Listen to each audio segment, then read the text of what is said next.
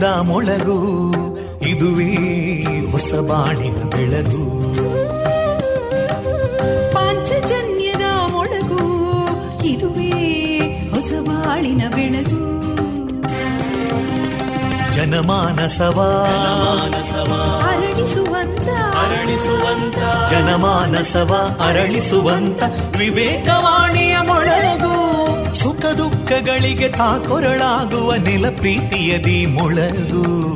ಇದುವೇ ಹೊಸ ಬಾಣಿನ ಬೆಳಗು. ಇದುವೇ ಪಾಂಚಜನ್ಯದ ಮೊಳಗು. ಇದುವೇ ಪಾಂಚಜನ್ಯದ ಮೊಳಗು.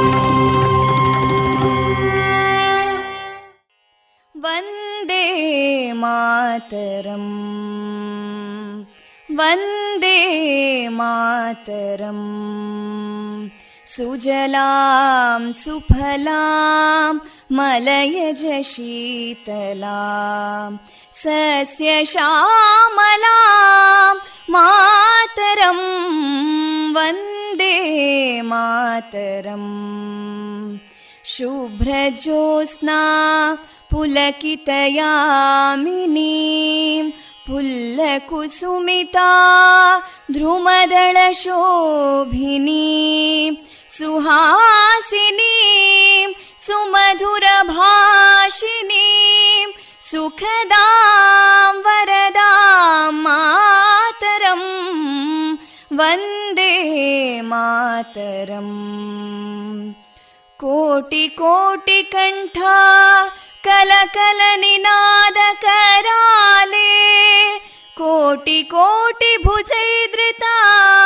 कलकलनिनाद कराले कोटि कोटि भुजैदृता करकलवाले अबलां केनो मायेतो बले बहुबलधारिणीं नमामि तारिणीं रिपुदलवारिणी मातरं वन्दे मातरम् तुमि विद्या तुमि धर्मा तुमि हृदि तुमि मर्मा त्वं हि प्राणा शरीरे बाहुते तुमि मा शक्ति हृदये तुमि मा भक्ति तोमारयी प्रतिमा गडी मन्दिरे मन्दिरे वन्दे मातरम् त्वं हि दुर्गा दशप्रहरणधारिणीं कमलां कमलदलविहारिणीं वाणीं विद्यादायिनीं नमामि त्वां नमामि कमलाम् अमलामतुलां सुजलां सुफलां मातरम् वन्दे मातरम् श्यामलां सरलां सुस्मितां भूषितां धरणीं भरणीं मातरम् वन्दे मातरम् वन्दे मातरम्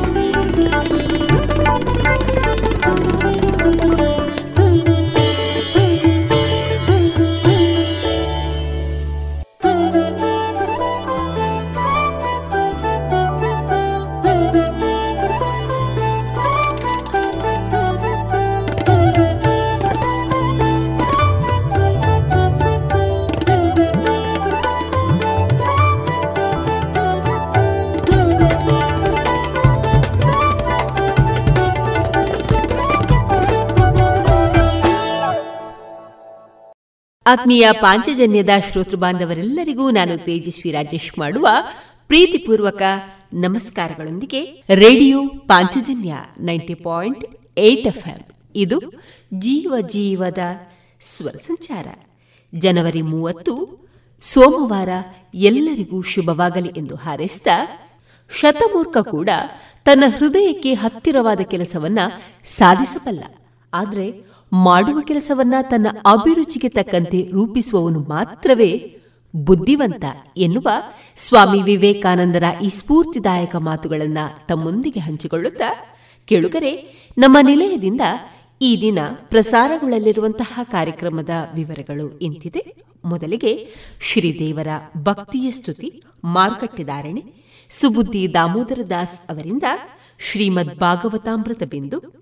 ಕಲಾಮಹತಿ ಇಪ್ಪತ್ತನೆಯ ಸರಣಿ ಕಾರ್ಯಕ್ರಮದಲ್ಲಿ ವಾಸ್ತು ಕಲಾಕಾರ ಚೆಂಡೆವಾದಕರೂ ಆಗಿರುವಂತಹ ಶ್ರೀಯುತ ಪಿಜಿ ಜಗನ್ನಿವಾಸರಾವ್ ಅವರ ಕಲಾ ಬದುಕಿನ ಅನುಭವದ ಮುಂದುವರಿದ ಮಾತುಕತೆ, ಭಾರತ ದೇಶದ ಪ್ರಧಾನಮಂತ್ರಿಗಳಾದ ಶ್ರೀಯುತ ನರೇಂದ್ರ ಮೋದಿ ಅವರಿಂದ ಮನ್ ಕಿ ಬಾತ್ ಕನ್ನಡ ಅವತರಣಿ ಕಾರ್ಯಕ್ರಮ ಕೊನೆಯಲ್ಲಿ ಸುಮಧುರ ಮಧುರ ಗೀತೆಗಳು ಪ್ರಸಾರಗೊಳ್ಳಲಿದೆ.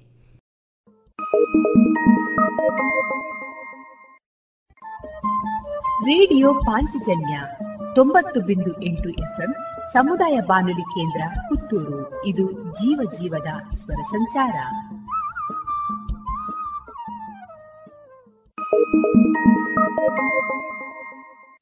ಇದೀಗ ಶ್ರೀದೇವರ ಭಕ್ತಿಯ ಸ್ತುತಿಯನ್ನ ಆಲಿಸೋಣ.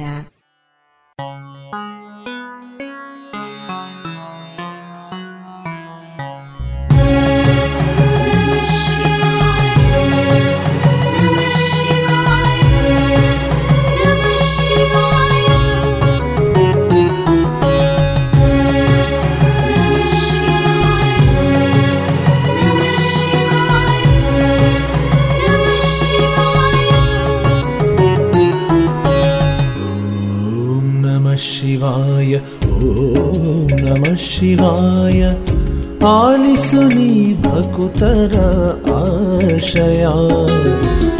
ॐ नमः शिवाय ॐ नमः शिवाय। आलिसुनि भकुतर आशया।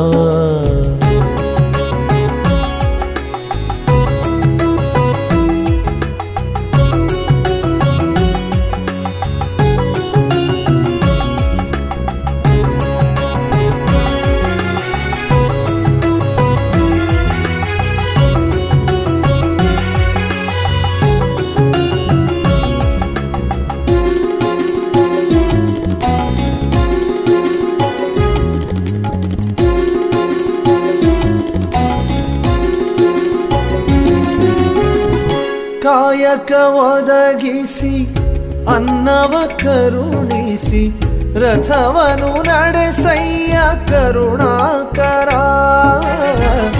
ಕಾಯಕ ಒದಗಿಸಿ ಅನ್ನವ ಕರುಣಿಸಿ ರಥವನು ನಡೆಸಯ್ಯ ಕರುಣಾಕರ. ಸಂಸಾರದ ಸಂಸಾರದ ರಥವನು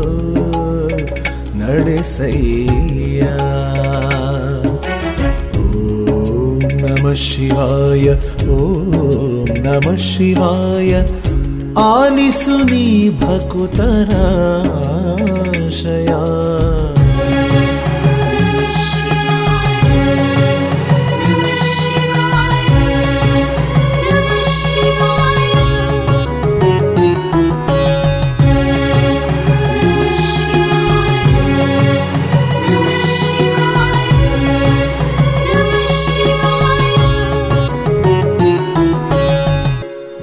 ದುಃಖವ ತೊಲಗಿಸಿ, ಸುಖವನು ಕರುಣಿಸಿ, ಸಂತಸ ನೀಡಯ್ಯ ಗಂಗಾಧರ.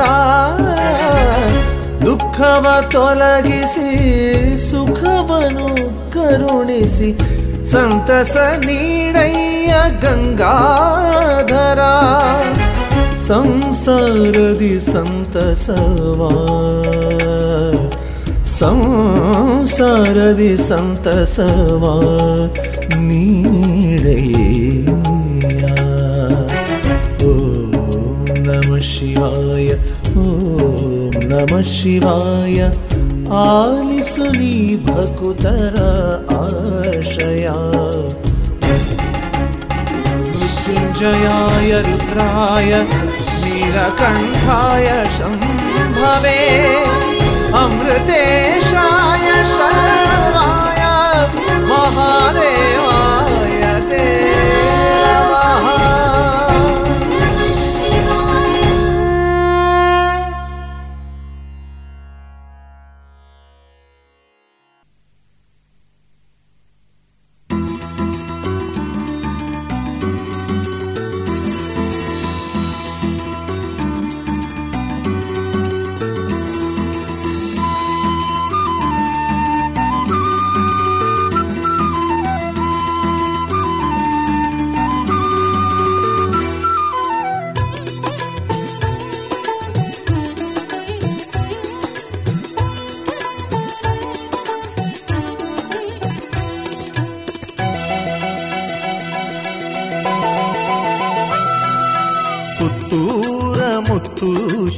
ಶ್ರೀ ಮಹಲಿಂಗೇಶ್ವರ ಹತ್ತೂರ ಭಕ್ತರ ಪಾಲಿಸು ಶಂಭೋ ಶಂಕರ, ಪುತ್ತೂರ ಮುತ್ತು ಶ್ರೀ ಮಹಲಿಂಗೇಶ್ವರ, ಹತ್ತೂರ ಭಕ್ತರ ಪಾಲಿಸು ಶಂಭೋ ಶಂಕರ.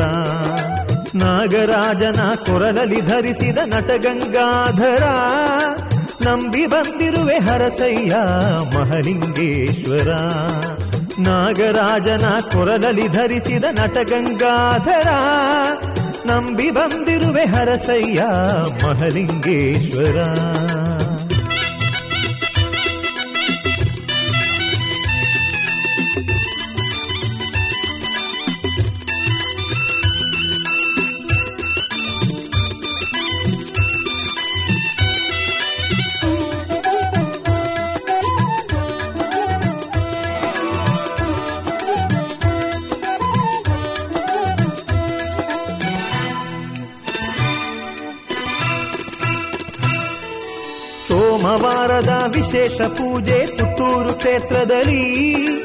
ಸಂತೋಷದಿ ನೆಲೆಸಿರುವ ಭಕ್ತರ ಬಾಳಿನಲ್ಲಿ ಸೋಮವಾರದ ವಿಶೇಷ ಪೂಜೆ ಪುತ್ತೂರು ಕ್ಷೇತ್ರದಲ್ಲಿ ಸಂತೋಷದಿ ನೆಲೆಸಿರುವ ಭಕ್ತರ ಬಾಳಿನಲ್ಲಿ ಶರಣೆಂದು ಬಂದ ಭಕ್ತರನೆಲ್ಲ ಸಲಹುವೆ ಈಶ್ವರ. ಸರ್ವಲೋಕದ ಸರ್ವ ಜೀವಿಗಳ ಕಾಯುವೆ ಸರ್ವೇಶ್ವರ. ಶರಣೆಂದು ಬಂದ ಭಕ್ತರನೆಲ್ಲ ಸಲಹುವೆ ಈಶ್ವರ. ಸರ್ವಲೋಕದ ಸರ್ವಜೀವಿಗಳ ಕಾಯುವೆ ಸರ್ವೇಶ್ವರ. ಪುತ್ತೂರ ಮುತ್ತು ಶ್ರೀ ಮಹಲಿಂಗೇಶ್ವರ.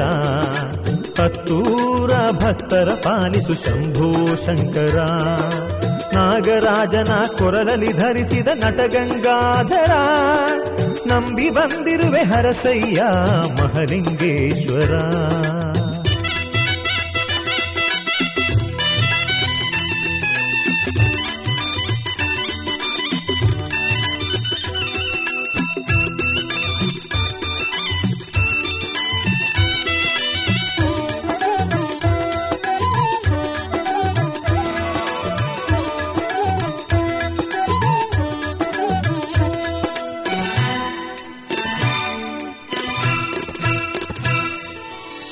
ಮಹಲಿಂಗೇಶ್ವರ ನಿನ್ನ ದಿವ್ಯ ರಥೋತ್ಸವ, ಭಕ್ತ ಬಾಂಧವರ ಬಾಳಿನಳೊಂದು ವೈಭವೋತ್ಸವ. ಮಹಲಿಂಗೇಶ್ವರ, ನಿನ್ನ ದಿವ್ಯ ರಥೋತ್ಸವ, ಭಕ್ತ ಬಾಂಧವರ ಬಾಳಿನಳೊಂದು ವೈಭವೋತ್ಸವ. ಶಿವರಾತ್ರಿ ಶುಭ ದಿನದಲ್ಲಿ ಸಂಭ್ರಮದ ಪೂಜೆ, ನವರಾತ್ರಿ ಲಕ್ಷ ದೀಪದಿ ವಿಶೇಷ ಮಹಾಪೂಜೆ. ಶಿವರಾತ್ರಿ ಶುಭ ದಿನದಲ್ಲಿ ಸಂಭ್ರಮದ ಪೂಜೆ ನವರಾತ್ರಿ ಲಕ್ಷ ದೀಪದಿ ವಿಶೇಷ ಮಹಾಪೂಜೆ ಪುತ್ತೂರ ಮುತ್ತು ಶ್ರೀ ಮಹಲಿಂಗೇಶ್ವರ ಹತ್ತೂರ ಭಕ್ತರ ಪಾಲಿಸು ಶಂಭೋ ಶಂಕರ ಪುತ್ತೂರ ಮುತ್ತು ಶ್ರೀ ಮಹಲಿಂಗೇಶ್ವರ ಹತ್ತೂರ ಭಕ್ತರ ಪಾಲಿಸು ಶಂಭೋ ಶಂಕರ ನಾಗರಾಜನ ಕೊರಲಲ್ಲಿ ಧರಿಸಿದ ನಟಗಂಗಾಧರ ನಂಬಿ ಬಂದಿರುವೆ ಹರಸಯ್ಯ ಮಹಲಿಂಗೇಶ್ವರ. ನಾಗರಾಜನ ಕೊರಲಲ್ಲಿ ಧರಿಸಿದ ನಟಗಂಗಾಧರ ನಂಬಿ ಬಂದಿರುವೆ ಹರಸಯ್ಯ ಮಹಲಿಂಗೇಶ್ವರ. ಪುತ್ತೂರ ಮುತ್ತು ಶ್ರೀ ಮಹಲಿಂಗೇಶ್ವರ. ಹತ್ತೂರ ಭಕ್ತರ ಪಾಲಿಸು ಶಂಭೋ ಶಂಕರ.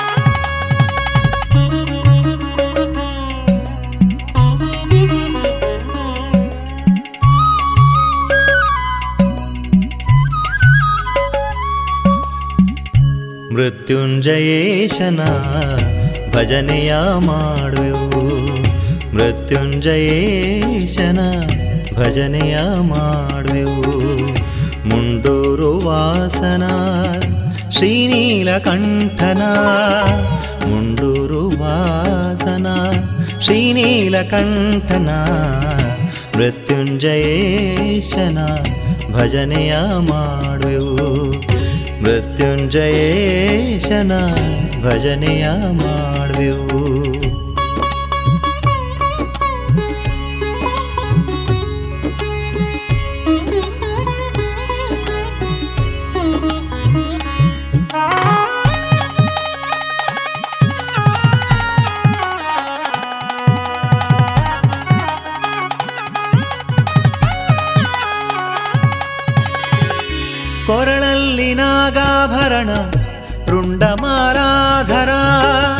ಕರದಲ್ಲಿ ತ್ರಿಶೂಲವು, ಶಿರದಲ್ಲಿ ಗಂಗೆಯು, ಕೊರಳಲ್ಲಿ ನಾಗಾಭರಣ, ರುಂಡಮಾಲಾಧರ. ಕರದಲ್ಲಿ ತ್ರಿಶೂಲವು, ಶಿರದಲ್ಲಿ ಗಂಗೆಯು, ಭಸ್ಮಾಂಗಲೇಪಿತ ಕೈಲಾಸದೀಶನೇ ಮೂಲೋಕ ವಂದ್ಯನೇ ಮುಕ್ಕಣ್ಣ ದೇವನೇ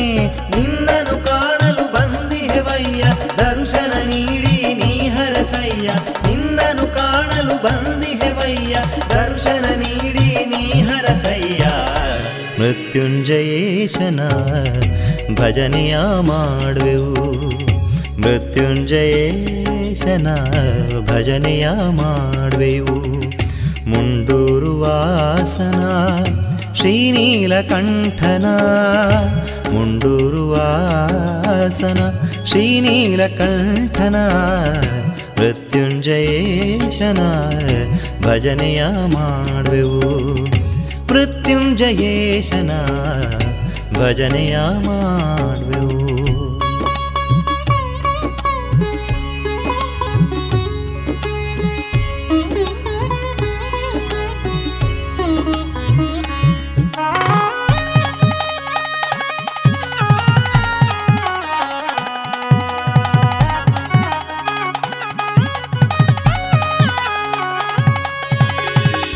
ಶಾಸ್ತಾರ ಷಣ್ಮುಖ, ಗಜಮುಖನ ಜನಕನೇ, ನಂದೀಶನಿಂದಲೀ ಸೇವೆಯ ಕುಂಬುವನೇ. ಶಾಸ್ತಾರ ಷಣ್ಮುಖ, ಗಜಮುಖನ ಜನಕನೇ, ನಂದೀಶನಿಂದಲೀ ಸೇವೆಯ ಕುಂಬುವನೇ.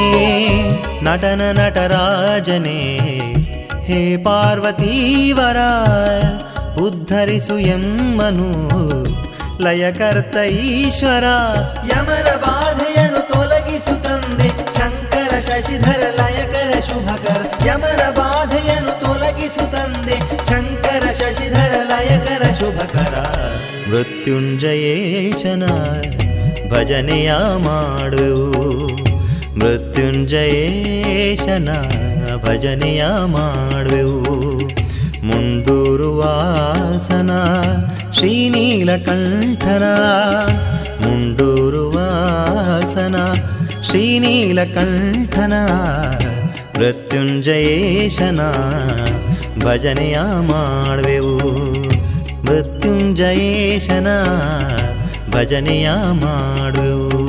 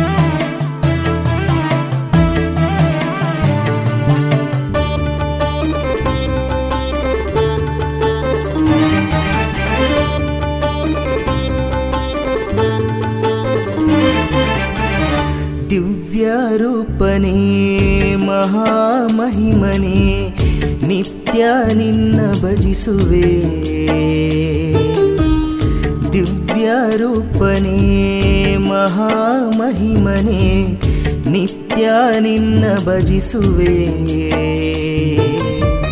ನಿತ್ಯ ಸತ್ಯನೇ ತ್ರಿಲೋಕ ಪಾಲನೆ ನಿನ್ನ ಧ್ಯಾನ ಮಾಡುವೆ.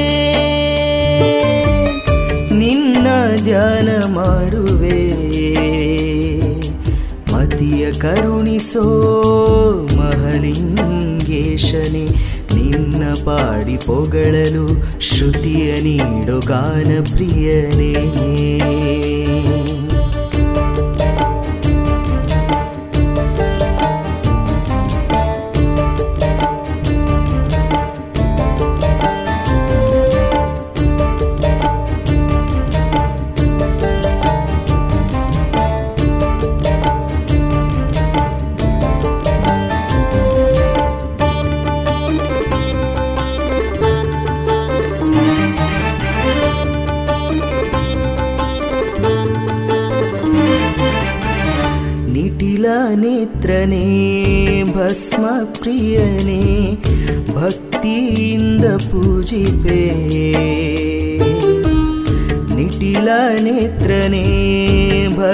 ಪ್ರಿಯನೇ, ಭಕ್ತಿಯಿಂದ ಪೂಜಿಪೆ. ಲೋಕ ಪಾಲನೆ ನಾದಲೋಲನೆ, ನಿನ್ನ ನಾಮವ ಪಾಡುವೆ. ನಿನ್ನ ನಾಮ ಪಾಡುವೆ. ಮತಿಯ ಕರುಣಿಸೋ ಮಹಲಿಂಗೇಶನೆ ನಿನ್ನ ಪಾಡಿ ಪೊಗಳಲು ಶ್ರುತಿಯ ನೀಡೋ ಗಾನ ಪ್ರಿಯನೇ. ನಿನ್ನ ಗಾನವ ಪಾಡಲು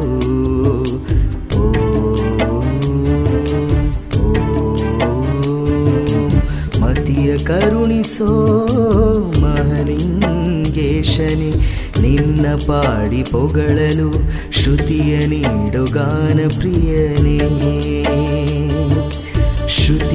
ीडु गानप्रियने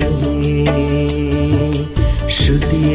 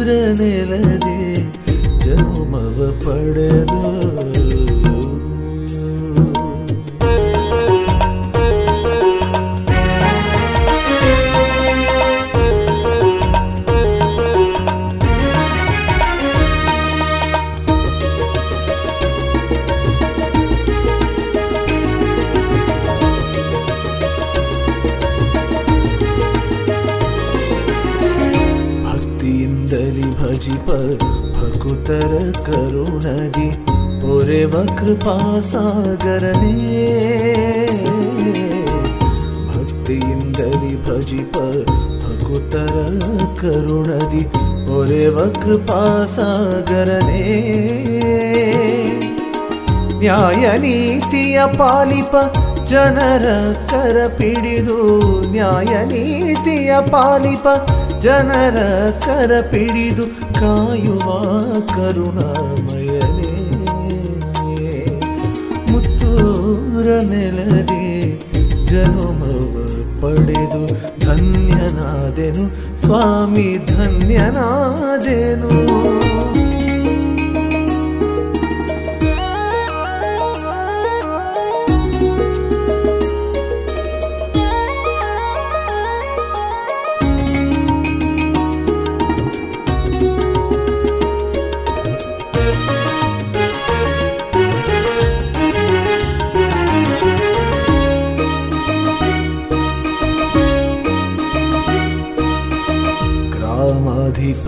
ಶ್ರೀ ಮಹಾಲಿಂಗೇಶ್ವರ, ಅನುದಿನ ನಿನ್ನನು ನೆನೆವೆನು ದೇವ.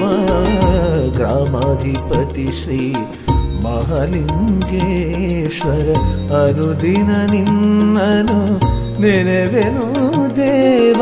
ಜಗದೊಡೆಯ ಶ್ರೀ ಜಗದೀಶ್ವರ, ನಿತ್ಯ ನಿನ್ನನು ಭಜಿಸುವೆ ನಿನ್ನನು ಭಜಿಸುವೆ ದೇವಾ. ಪುತ್ತೂರ ನೆಲದಿ ಚೋಮವ ಪಡೆದು ಧನ್ಯನಾದೆನು, ಸ್ವಾಮಿ ಧನ್ಯನಾದೆನು. ಪುತ್ತೂರ ನೆಲದಿ ಜನುಮವ ಪಡೆದು ಧನ್ಯನಾದೆನು, ಸ್ವಾಮಿ ಧನ್ಯನಾದೆನು. ಹತ್ತೂರ ಬಿಟ್ಟರು ಪುತ್ತೂರ ಬಿಡನೆಂಬ ಮಾತು ನಿಜವಾಗಿದೆ ಮಾತು ನಿಜವಾಗಿದೆ. ಪುತ್ತೂರ ನೆಲದಿ ಜನುಮವ ಪಡೆದು ಧನ್ಯನಾದೆನು, ಸ್ವಾಮಿ ಧನ್ಯನಾದೆನು ಧನ್ಯನಾದೆನು, ಸ್ವಾಮಿ ಧನ್ಯನಾದೆನು ಧನ್ಯನಾದೆನು, ಸ್ವಾಮಿ ಧನ್ಯನಾದೆನು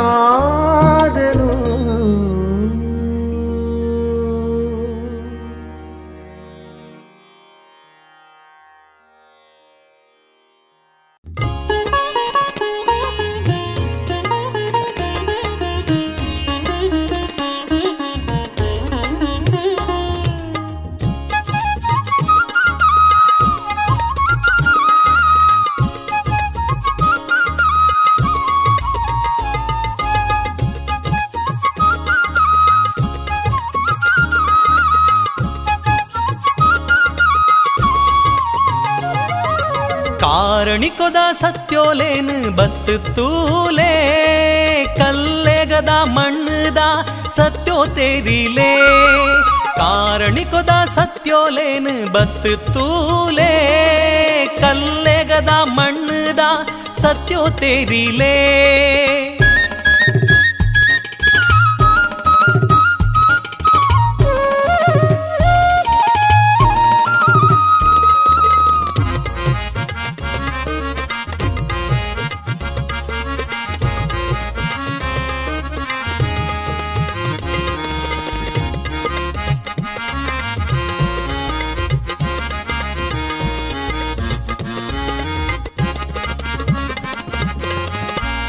ಸಹಸ್ರಲಿಂಗೇಶ್ವರನ ಅಪ್ಪಣೆ ಪಡೆದು ಕಲ್ಕುಡ ಕಲ್ಲುರುಟ್ಟಿ ಕಲ್ಲೇ ಗೋಡುಂತ್ಯರು ಸಹಸ್ರಲಿಂಗೇಶ್ವರನ ಅಪ್ಪಣೆ ಪಡೆದು ಕಲ್ಕುಡ ಕಲ್ಲುರುಟ್ಟಿ ಕಲ್ಲೇ ಗಡುಂತ್ಯರು ನಾಲೂರ ಉಲ್ಲಾಕ್ಲು ಬದಿ ಮಾಡ ಕೊರಿಯೇರು ಕಾರ್ಜಾಲು ಧೂಮಾವತಿನ ಬಲೋ ಬಾಗೊಡುಂತ್ಯರು ಸತ್ಯನು ತೆರಿ ಪಾದ ಧರ್ಮನು ಮೇರೆ ಪಾದ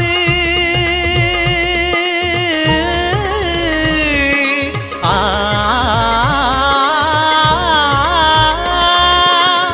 ಸತ್ಯನು ತೆರಿ ಪಾದ ಧರ್ಮನು ಮೇರೆ ಪಾದ ಮದಿಪುನ ಭಕ್ತೇರೆ ಉದ್ಧಾರಗಾದ ಪರಕೆದನೇ ಮುನು ಅಡೆ ಪೆರುಮೂಲು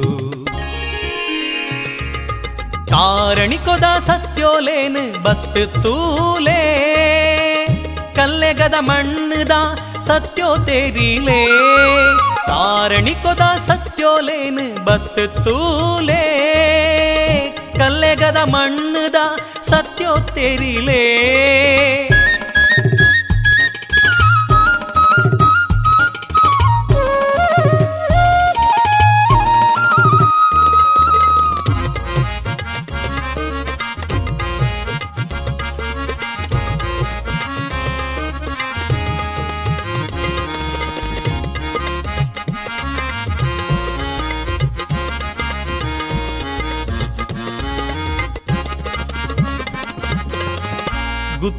ಬರ್ಪಿನ ಬಂಡಾರದ ಪುರ್ಲು ಪಂಚಜೀಟಿಗೆ ಪತ್ತದು ಪೂಮಾಲೆ ಪಾಡೊಂದು, ಪಿಲಿತ ಮಿತ್ತಿಡು ಕುಲ್ದು, ತ್ರಿಶುಲುನು ಪತ್ತೊಂದು.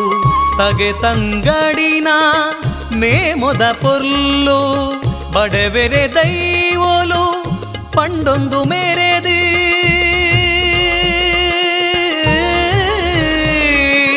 ಆ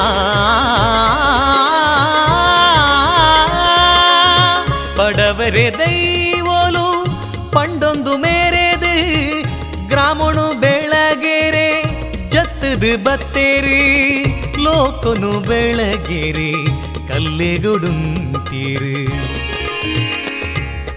ಆರಣಿಕೊದ ಸತ್ಯೋಲೇನು ಬತ್ತು ತೂಲೇ, ಕಲ್ಲೆಗದ ಮಣ್ಣದ ಸತ್ಯೋ ತೆರೀಲೇ, ಕಲ್ಲೆಗದ ಮಣ್ಣದ ಸತ್ಯೋ ತೇರಿಲೇ?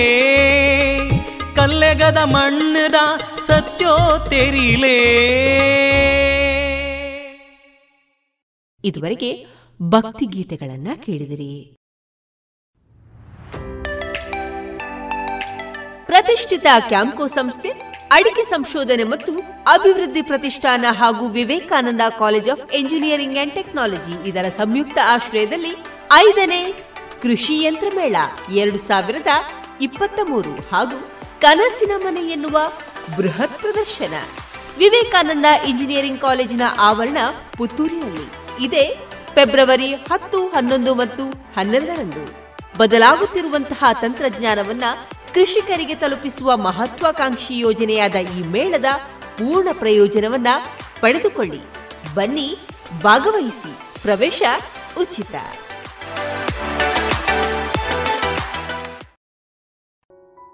ಇನ್ನು ಮುಂದೆ ಕೇಳಿ ಶ್ರೀಮದ್ ಭಾಗವತಾಮೃತ ಬಿಂದು. ವಾಚಿಸುವವರು ಸುಬುದ್ದಿ ದಾಮೋದರ ದಾಸ್. ಈ ಕಾರ್ಯಕ್ರಮದ ಪ್ರಸ್ತುತಿ ಇಸ್ಕಾನ್ ಶ್ರೀ ಶ್ರೀ ರಾಧಾ ಗೋವಿಂದ ಮಂದಿರ, ಮಂಗಳೂರು. ಹರೇ ಕೃಷ್ಣ. ಎಲ್ಲ ಕೇಳುಗರಿಗೂ ಶ್ರೀಮದ್ ಭಾಗವತದ ಅಧ್ಯಯನಕ್ಕೆ ಸ್ವಾಗತ. ರಾಜ ಪರೀಕ್ಷಿತನ ಪ್ರಶ್ನೆಗಳಿಂದ ಸಂತುಷ್ಟರಾದಂತಹ ಶುಕದೇವ ಗೋಸ್ವಾಮಿಗಳು ಖಟ್ವಾಂಗ ಮಹಾರಾಜನ ಉದಾಹರಣೆಯನ್ನು ನೀಡುತ್ತಾ ಪರೀಕ್ಷಿತ ಮಹಾರಾಜನಲ್ಲಿ ಭಗವಂತನ ಮಹಿಮೆಗಳನ್ನು ಕೇಳುವಂತೆ ತಿಳಿಸಿದರು. ಮೊದಲನೆಯದಾಗಿ ಅವರು ಭಗವಂತನ ವಿರಾಟ್ ರೂಪವನ್ನು ವಿವರಿಸಿದ್ದಾರೆ. ಒಬ್ಬ ವ್ಯಕ್ತಿಯು ತನ್ನ ಹೃದಯದಲ್ಲೇ ಭಗವಂತನನ್ನು ಯಾವ ರೀತಿಯಾಗಿ ಕಾಣಬಹುದು ಎಂಬುದನ್ನು ಅವರು ಮುಂದಕ್ಕೆ ವಿವರಿಸುತ್ತಿದ್ದಾರೆ. ಸಾಮಾನ್ಯವಾಗಿ ಜನರ ಮನಸ್ಸು ಸ್ವರ್ಗೀಯ ಸುಖಗಳ ಕಡೆಗೆ ಆಕರ್ಷಿತವಾಗುತ್ತದೆ. ಆದರೆ ವಾಸ್ತವವಾಗಿ ಜನರು ಅಂತಹ ವಿಷಯಗಳಲ್ಲಿ ನೈಜ ಸುಖವನ್ನು ಸವಿಯಲು ಸಾಧ್ಯವಿಲ್ಲ. ಜಾಗೃತನಾಗಿರುವಂತಹ ವ್ಯಕ್ತಿಯು ಈ ನಾಮಾತ್ಮಕ ಜಗತ್ತಿನಲ್ಲಿ ಬದುಕಿನ ಕನಿಷ್ಠ ಅಗತ್ಯಗಳಿಗಾಗಿ ಮಾತ್ರ ಪ್ರಯತ್ನಿಸಬೇಕು. ಆತನು ಪ್ರಜ್ಞಾವಂತಿಕೆಯಿಂದ ನೆಲೆಸಬೇಕು.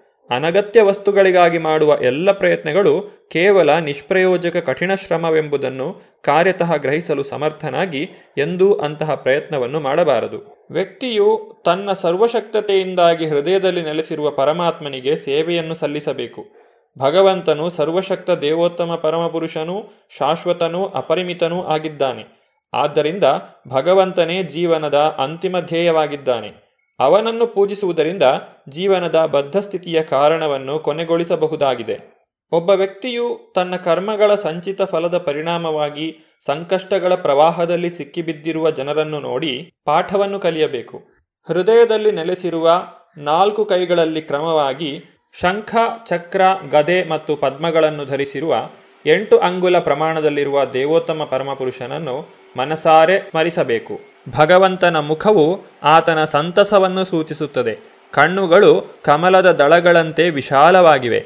ಅವನ ಉಡುಗೆ ಕದಂಬ ಕುಸುಮದ ಕೇಸರದಂತೆ ಹಳದಿ ಬಣ್ಣದ್ದಾಗಿದ್ದು ಅಮೂಲ್ಯವಾದ ರತ್ನಾಭರಣಗಳಿಂದ ಅಲಂಕೃತವಾಗಿದೆ. ಅವನ ಬಂಗಾರದ ಆಭರಣಗಳು ರತ್ನಖಚಿತವಾಗಿವೆ. ಭಗವಂತ ಉಜ್ವಲವಾದ ಕಿರೀಟ ಮತ್ತು ಕುಂಡಲಗಳನ್ನು ಧರಿಸಿದ್ದಾನೆ.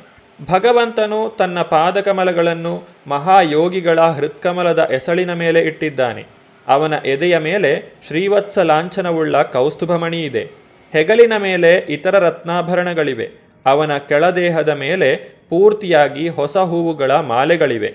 ಭಗವಂತನು ಸೊಂಟದಲ್ಲಿ ಮೇಖಲೆಯಿಂದ ಅಲಂಕೃತನಾಗಿದ್ದಾನೆ. ಅವನ ಬೆರಳುಗಳಲ್ಲಿ ಅಮೂಲ್ಯ ಹರಳುಗಳನ್ನು ಜೋಡಿಸಿದ ಉಂಗುರಗಳು ಶೋಭಿಸುತ್ತಿವೆ. ಭಗವಂತನ ಕಾಲ್ಬಳೆಗಳು, ಕೈಬಳೆಗಳು ಕಡುನೀಲವರ್ಣದ ಸ್ನಿಗ್ಧ ಗುಂಗುರು ಕೂದಲು, ಸುಂದರ ನಗುಮುಖ, ಇವೆಲ್ಲ ತುಂಬಾ ಆನಂದದಾಯಕವಾಗಿವೆ. ಭಗವಂತನ ಉದಾರ ಲೀಲೆಗಳು ಮತ್ತು ಅವನ ಹಸನ್ಮುಖದ ಉಜ್ವಲ ಕುಡಿನೋಟ ಅವನ ಅಪಾರ ಅನುಗ್ರಹದ ಕುರುಹುಗಳಾಗಿವೆ. ಆದ್ದರಿಂದ ಭಗವಂತನ ಧ್ಯಾನದಲ್ಲಿ ಮನಸ್ಸು ಸ್ಥಿರವಾಗುವವರೆಗೂ ಆತನ ದಿವ್ಯ ರೂಪವನ್ನು ಏಕಾಗ್ರತೆಯಿಂದ ಧ್ಯಾನಿಸಬೇಕು. ಧ್ಯಾನದ ಪ್ರಕ್ರಿಯೆಯು ಭಗವಂತನ ಪಾದಕಮಲಗಳಿಂದ ಪ್ರಾರಂಭವಾಗಬೇಕು. ಭಗವಂತನ ನಗುಮೊಗದವರೆಗೆ ಅಭಿವೃದ್ಧಿಗೊಳ್ಳಬೇಕು. ಧ್ಯಾನವನ್ನು ಪಾದಕಮಲಗಳಲ್ಲಿ ಏಕಾಗ್ರಗೊಳಿಸಬೇಕು. ಆ ಬಳಿಕ ಕಣಕಾಲುಗಳು, ಅನಂತರ ತೊಡೆಗಳು ಈ ರೀತಿ ಮೇಲಕ್ಕೆ ಮೇಲಕ್ಕೆ ಸಾಗಬೇಕು. ಮನಸ್ಸು ವಿವಿಧ ಅಂಗಾಂಗಗಳಲ್ಲಿ ಒಂದಾದ ಮೇಲೊಂದರಂತೆ ಹೆಚ್ಚು ನೆಲೆಸುತ್ತಿದ್ದಂತೆ ಬುದ್ಧಿಯು ಹೆಚ್ಚು ಪವಿತ್ರಗೊಳ್ಳುತ್ತದೆ.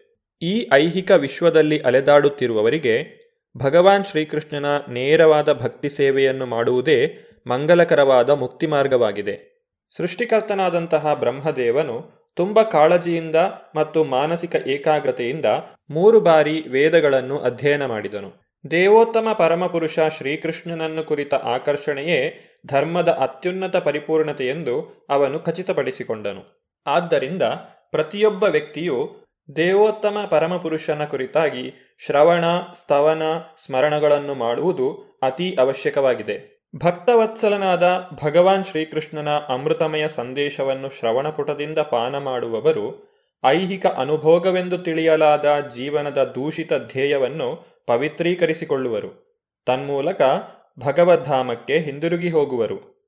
ಮೃತ್ಯು ಸಮೀಪಿಸುತ್ತಿರುವಂತಹ ವ್ಯಕ್ತಿಯು ಏನು ಮಾಡಬೇಕು ಎಂಬಂತಹ ಪರೀಕ್ಷಿತ ಮಹಾರಾಜನ ಪ್ರಶ್ನೆಗೆ ಶುಕದೇವ ಗೋಸ್ವಾಮಿಗಳು ಇಲ್ಲಿ ಉತ್ತರಿಸಿದ್ದಾರೆ. ಒಬ್ಬ ವ್ಯಕ್ತಿಯು ಎಲ್ಲಾ ಐಹಿಕ ಕಾಮನೆಗಳಿಂದ ತುಂಬಿದವನಾಗಲಿ ಅಥವಾ ಯಾವುದೇ ಲೌಕಿಕ ಆಸೆಗಳು ಇಲ್ಲದೇ ಇರುವವನಾಗಲಿ, ಅಥವಾ ಮುಕ್ತಿಯಲ್ಲಿ ಇಚ್ಛೆ ಇರುವವನಾಗಲಿ, ವಿಶಾಲ ಬುದ್ಧಿಯುಳ್ಳ ಯಾವುದೇ ವ್ಯಕ್ತಿಯು ಪರಮಪೂರ್ಣನಾದ ದೇವೋತ್ತಮ ಪುರುಷನನ್ನು ಸರ್ವರೀತಿಯಿಂದಲೂ ಪೂಜಿಸಬೇಕು.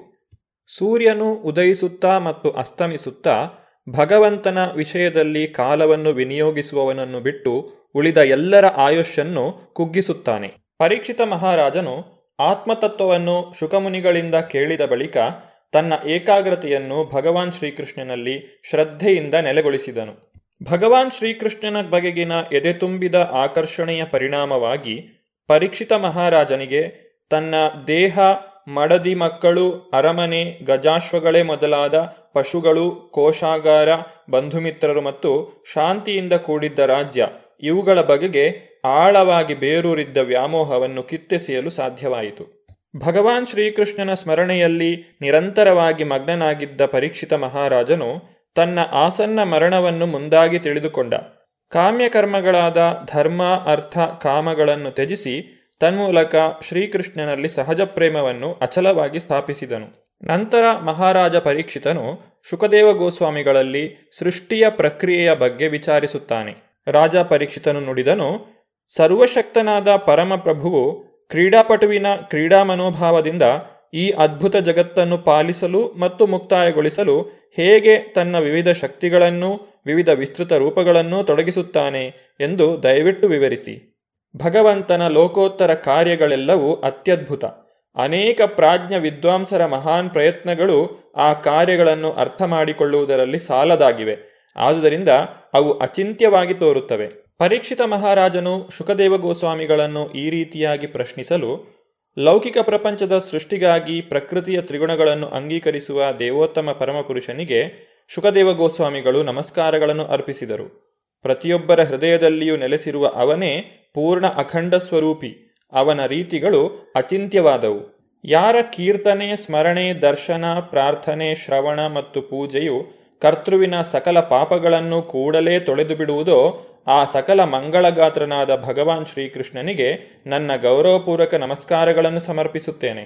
ಸಕಲ ಭಕ್ತರ ಆರಾಧ್ಯ ದೇವತೆಯಾದ ಯದು ಅಂಧಕ ಮತ್ತು ವೃಷ್ಣಿವಂಶದ ಎಲ್ಲ ರಾಜರ ರಕ್ಷಕ ಮತ್ತು ಕೀರ್ತಿವರ್ಧಕನಾದ ಸಕಲ ಲಕ್ಷ್ಮಿಯರ ಪತಿಯಾದ ಎಲ್ಲ ಯಜ್ಞಗಳ ಯಜಮಾನನಾದುದರಿಂದ ಎಲ್ಲ ಜೀವಿಗಳ ನಾಯಕನಾದ ಸಕಲ ಬುದ್ಧಿ ನಿಯಾಮಕನಾದ ಆಧ್ಯಾತ್ಮಿಕ ಹಾಗೂ ಲೌಕಿಕ ಲೋಕಗಳೆಲ್ಲದರ ಒಡೆಯನಾದ ಭೂಮಿಯ ಮೇಲೆ ಶ್ರೇಷ್ಠ ಅವತಾರನಾದ ಭಗವಾನ್ ಶ್ರೀಕೃಷ್ಣನು ನನ್ನ ಮೇಲೆ ಅನುಗ್ರಹವನ್ನು ತೋರಲಿ. ಸೃಷ್ಟಿಯ ಆರಂಭದಲ್ಲಿ ಬ್ರಹ್ಮನ ಹೃದಯದೊಳಗಿನಿಂದ ಅವನ ಶಕ್ತಿಭರಿತ ಜ್ಞಾನವನ್ನು ಸಂವರ್ಧಿಸಿದ, ಸೃಷ್ಟಿಯ ಮತ್ತು ಜ್ಞಾನದ ಪೂರ್ಣ ಅರಿವನ್ನು ಅವನಿಗೆ ನೀಡಿದ, ಬ್ರಹ್ಮನ ಬಾಯಿಯಿಂದ ಉದಯಿಸಿದಂತೆ ತೋರಿದ, ಹೇ ನನ್ನ ಪ್ರಭುವೇ, ನನ್ನಲ್ಲಿ ಪ್ರಸನ್ನನಾಗು. ಬ್ರಹ್ಮಾಂಡದೊಳಗೆ ಪವಡಿಸಿ ಮೂಲ ಧಾತುಗಳಿಂದ ಲೌಕಿಕವಾಗಿ ಸೃಷ್ಟಿಯಾದ ಶರೀರಗಳಿಗೆ ಚೇತನವನ್ನು ನೀಡುವ ತನ್ನ ಪುರುಷಾವತಾರದಲ್ಲಿ ತಾನು ಸೃಷ್ಟಿ ಮಾಡಿದ ಹದಿನಾರು ಲೌಕಿಕ ಗುಣಗಳಿಗೆ ಜೀವಿಗಳನ್ನು ಅಧೀನಪಡಿಸುವ ದೇವೋತ್ತಮ ಪರಮಪುರುಷನು ಪ್ರಸನ್ನನಾಗಿ ನನ್ನ ವಚನಗಳನ್ನು ಅಲಂಕರಿಸಲಿ.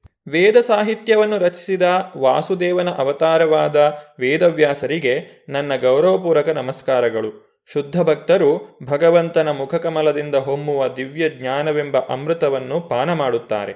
ಪ್ರಿಯ ದೊರೆಯೇ, ಮೊದಲು ಹುಟ್ಟಿದವನು ಬ್ರಹ್ಮ. ಹುಟ್ಟಿನಿಂದಲೇ ವೇದಜ್ಞಾನದಿಂದ ತುಂಬಿದ್ದ ಬ್ರಹ್ಮನು ಭಗವಂತನ ಸ್ವಂತ ಮಗ. ಅವನಿಗೆ ಭಗವಂತ ನೇರವಾಗಿ ವೇದವನ್ನು ಉಪದೇಶಿಸಿದ. ಪ್ರಶ್ನೆ ಕೇಳಿದ ನಾರದರಿಗೆ ಬ್ರಹ್ಮ ಕೂಡ ಅದೇ ಕ್ರಮದಲ್ಲಿ ವೇದವನ್ನು ಕುರಿತು ಹೇಳಿದ. ನಾರದ ಮುನಿಗಳು ಬ್ರಹ್ಮನನ್ನು ಈ ರೀತಿಯಾಗಿ ಕೇಳಿದರು. ಎಲೈ ದೇವತೆಗಳಲ್ಲಿ ಪ್ರಮುಖನೇ ಪ್ರಥಮಜಾತ ಜೀವನೇ, ನಾನು ನಿನಗೆ ಗೌರವಪೂರ್ವಕ ನಮಸ್ಕಾರಗಳನ್ನು ಸಮರ್ಪಿಸುತ್ತೇನೆ. ವ್ಯಕ್ತಿಗತ ಆತ್ಮದ ಮತ್ತು ಪರಮಾತ್ಮನ ಸತ್ಯಕ್ಕೆ ಯಾರನ್ನೇ ಆಗಲಿ ನಿರ್ದೇಶಿಸುವಂತಹ ಆ ಪಾರಮಾರ್ಥಿಕ ಜ್ಞಾನವನ್ನು ದಯವಿಟ್ಟು ನನಗೆ ತಿಳಿಸು. ಪ್ರಿಯ ತಂದೆಯೇ, ಈ ಜಗತ್ತಿನ ಲಕ್ಷಣಗಳನ್ನು ದಯವಿಟ್ಟು ವಾಸ್ತವಿಕವಾಗಿ ತಿಳಿಸಿ ಹೇಳಿ. ಅದರ ಹಿನ್ನೆಲೆ ಏನು, ಅದರ ಸೃಷ್ಟಿ ಹೇಗಾಯಿತು, ಅದರ ಸ್ಥಿತಿ ಸಂರಕ್ಷಣೆ ಹೇಗೆ ಮತ್ತು ಇವೆಲ್ಲ ಯಾರ ನಿಯಂತ್ರಣದಲ್ಲಿ ನಡೆದಿದೆ? ಲೋಕದ ಹಿತಕ್ಕಾಗಿ ನಾರದ ಮುನಿಗಳು ಬ್ರಹ್ಮದೇವರಲ್ಲಿ ಕೇಳಿದಂತಹ ಈ ಪ್ರಶ್ನೆಯಿಂದಾಗಿ ಬ್ರಹ್ಮದೇವನಿಗೆ ಬಹಳಷ್ಟು ಸಂತೋಷವಾಯಿತು. ಬ್ರಹ್ಮದೇವರು ನಾರದ ಮುನಿಗಳ ಪ್ರಶ್ನೆಗಳಿಗೆ ಒಂದೊಂದಾಗಿ ಉತ್ತರಿಸಲು ಪ್ರಾರಂಭಿಸಿದರು. ಪಂಚಮಹಾಭೂತಗಳು, ಸನಾತನ ಕಾಲದಿಂದ ಏರ್ಪಟ್ಟ ಅವುಗಳ ಪರಸ್ಪರ ಕ್ರಿಯೆ ಮತ್ತು ವ್ಯಕ್ತಿಗಳ ಜೀವಿಗಳ ಸ್ವಭಾವ ಇವುಗಳೆಲ್ಲವೂ ದೇವೋತ್ತಮ ಪರಮಪುರುಷ ವಾಸುದೇವನ ಪ್ರತ್ಯೇಕಿತ ಮುಖ್ಯ ಭಾಗಗಳು. ವೇದ ಸಾಹಿತ್ಯವು ಪರಮಪ್ರಭು ಭಗವಂತನಿಂದ ವಿರಚಿತವಾದದ್ದು ಮತ್ತು ಅದು ಅವನಿಗಾಗಿಯೇ ಇದೆ. ದೇವತೆಗಳು ಕೂಡ ಭಗವಂತನ ಶರೀರದ ಭಾಗಗಳಾಗಿ ಅವನಿಗೆ ಸೇವೆ ಸಲ್ಲಿಸಲು ಇದ್ದಾರೆ. ವಿವಿಧ ಗ್ರಹಗಳು ಭಗವಂತನ ಸಲುವಾಗಿಯೇ ಇವೆ. ಭಗವಂತನನ್ನು ಸಂತೃಪ್ತಿಗೊಳಿಸಲೆಂದೇ ನಾನಾ ಯಜ್ಞಗಳನ್ನು ಆಚರಿಸಲಾಗುತ್ತದೆ. ನಾರಾಯಣ ಪರೋ ಯೋಗೋ, ನಾರಾಯಣ ಪರಂತಪ, ನಾರಾಯಣ ಪರಂ ಜ್ಞಾನಂ, ನಾರಾಯಣ ಪರಾಗತಿ. ವಿವಿಧ ಬಗೆಯ ಎಲ್ಲ ಧ್ಯಾನಗಳು ಅಥವಾ ಯೋಗ ಸಾಧನೆಗಳು ನಾರಾಯಣನ ಸಾಕ್ಷಾತ್ಕಾರದ ಮಾರ್ಗಗಳು. ಎಲ್ಲ ತಪಸ್ಸು ವ್ರತಗಳು ನಾರಾಯಣನ ಸಾಧನೆಯ ಗುರಿಯನ್ನು ಹೊಂದಿವೆ. ದಿವ್ಯಜ್ಞಾನ ಸಂಸ್ಕೃತಿಯ ಉದ್ದೇಶವು ನಾರಾಯಣನ ದರ್ಶನ ಪಡೆಯುವುದೇ ಆಗಿದೆ. ಮತ್ತು ಅಂತಿಮವಾಗಿ ಮೋಕ್ಷ ಪಡೆಯುವುದು ಎಂದರೆ ನಾರಾಯಣನ ಧಾಮವನ್ನು ಪ್ರವೇಶಿಸುವುದೇ ಆಗಿದೆ. ಈ ರೀತಿಯಾಗಿ ಬ್ರಹ್ಮದೇವನು ನಾರದ ಮುನಿಗಳಿಗೆ ಭಗವಾನ್ ಶ್ರೀಕೃಷ್ಣನು ಎಲ್ಲ ಕಾರಣಗಳ ಕಾರಣನಾಗಿದ್ದಾನೆ ಎಂಬುದನ್ನು ವಿವರಿಸುತ್ತಿದ್ದಾನೆ. ಇದರ ಕುರಿತಾಗಿ ಹೆಚ್ಚಿನ ವಿಚಾರಗಳನ್ನು ನಾವು ಮುಂದಿನ ಸಂಚಿಕೆಯಲ್ಲಿ ನೋಡೋಣ. ಧನ್ಯವಾದಗಳು. ಹರೇ ಕೃಷ್ಣ. ಇದುವರೆಗೆ ಸುಬುದ್ದಿ ದಾಮೋದರ ದಾಸ್ ಅವರಿಂದ ಶ್ರೀಮದ್ ಭಾಗವತಾಮೃತ ಬಿಂದುವನ್ನ ಕೇಳಿದಿರಿ.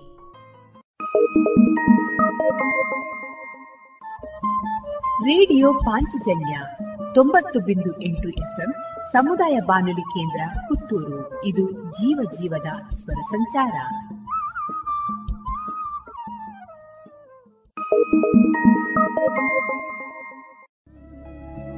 ಎಲ್ಲಾ ತರಹದ ಸೀರೆ ಬ್ಲೌಸ್ ಗಳಿಗೆ ಹೊಂದುವಂತಹ ಹಾಗೂ lehenga, uniform, nightie suiting sports dress ಇವೆಲ್ಲ ಉಡುಪುಗಳಿಗೆ ಬೇಕಾಗುವಂತಹ ವಿವಿಧ ರೀತಿಯ ಆಧುನಿಕ ವಿನ್ಯಾಸದ ಒಳ ಉಡುಪುಗಳು ಕೈಗೆಟಕುವ ದರದಲ್ಲಿ ಎಲ್ಲಾ ಬ್ರ್ಯಾಂಡ್ಗಳಲ್ಲಿ ಲಭ್ಯ. ಅದೇ ಲಶ್ ಫ್ಯಾಷನ್ ಇನ್ಸೈಡ್ ಕೋರ್ಟ್ ರಸ್ತೆ ಪುತ್ತೂರಿನಲ್ಲಿ.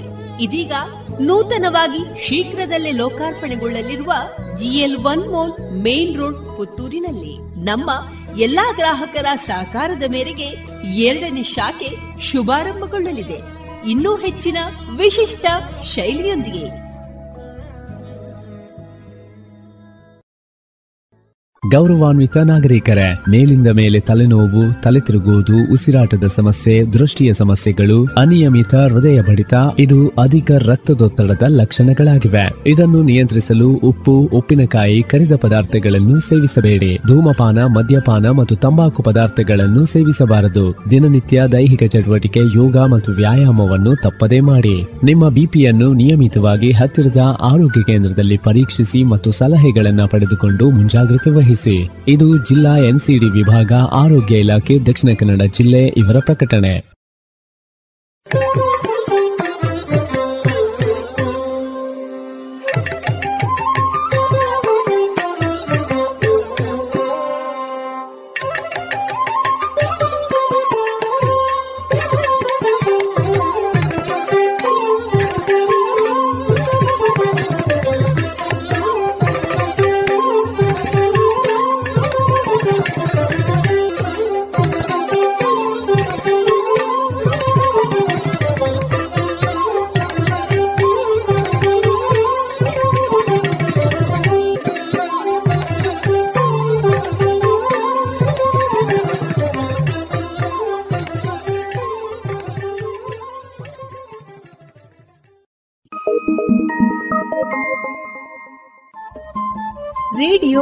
ಪಾಂಚಜನ್ಯ ತೊಂಬತ್ತು ಬಿಂದು ಎಂಟು ಎಫ್ಎಂ ಸಮುದಾಯ ಬಾನುಲಿ ಕೇಂದ್ರ ಪುತ್ತೂರು. ಇದು ಜೀವ ಜೀವದ ಸ್ವರ ಸಂಚಾರ.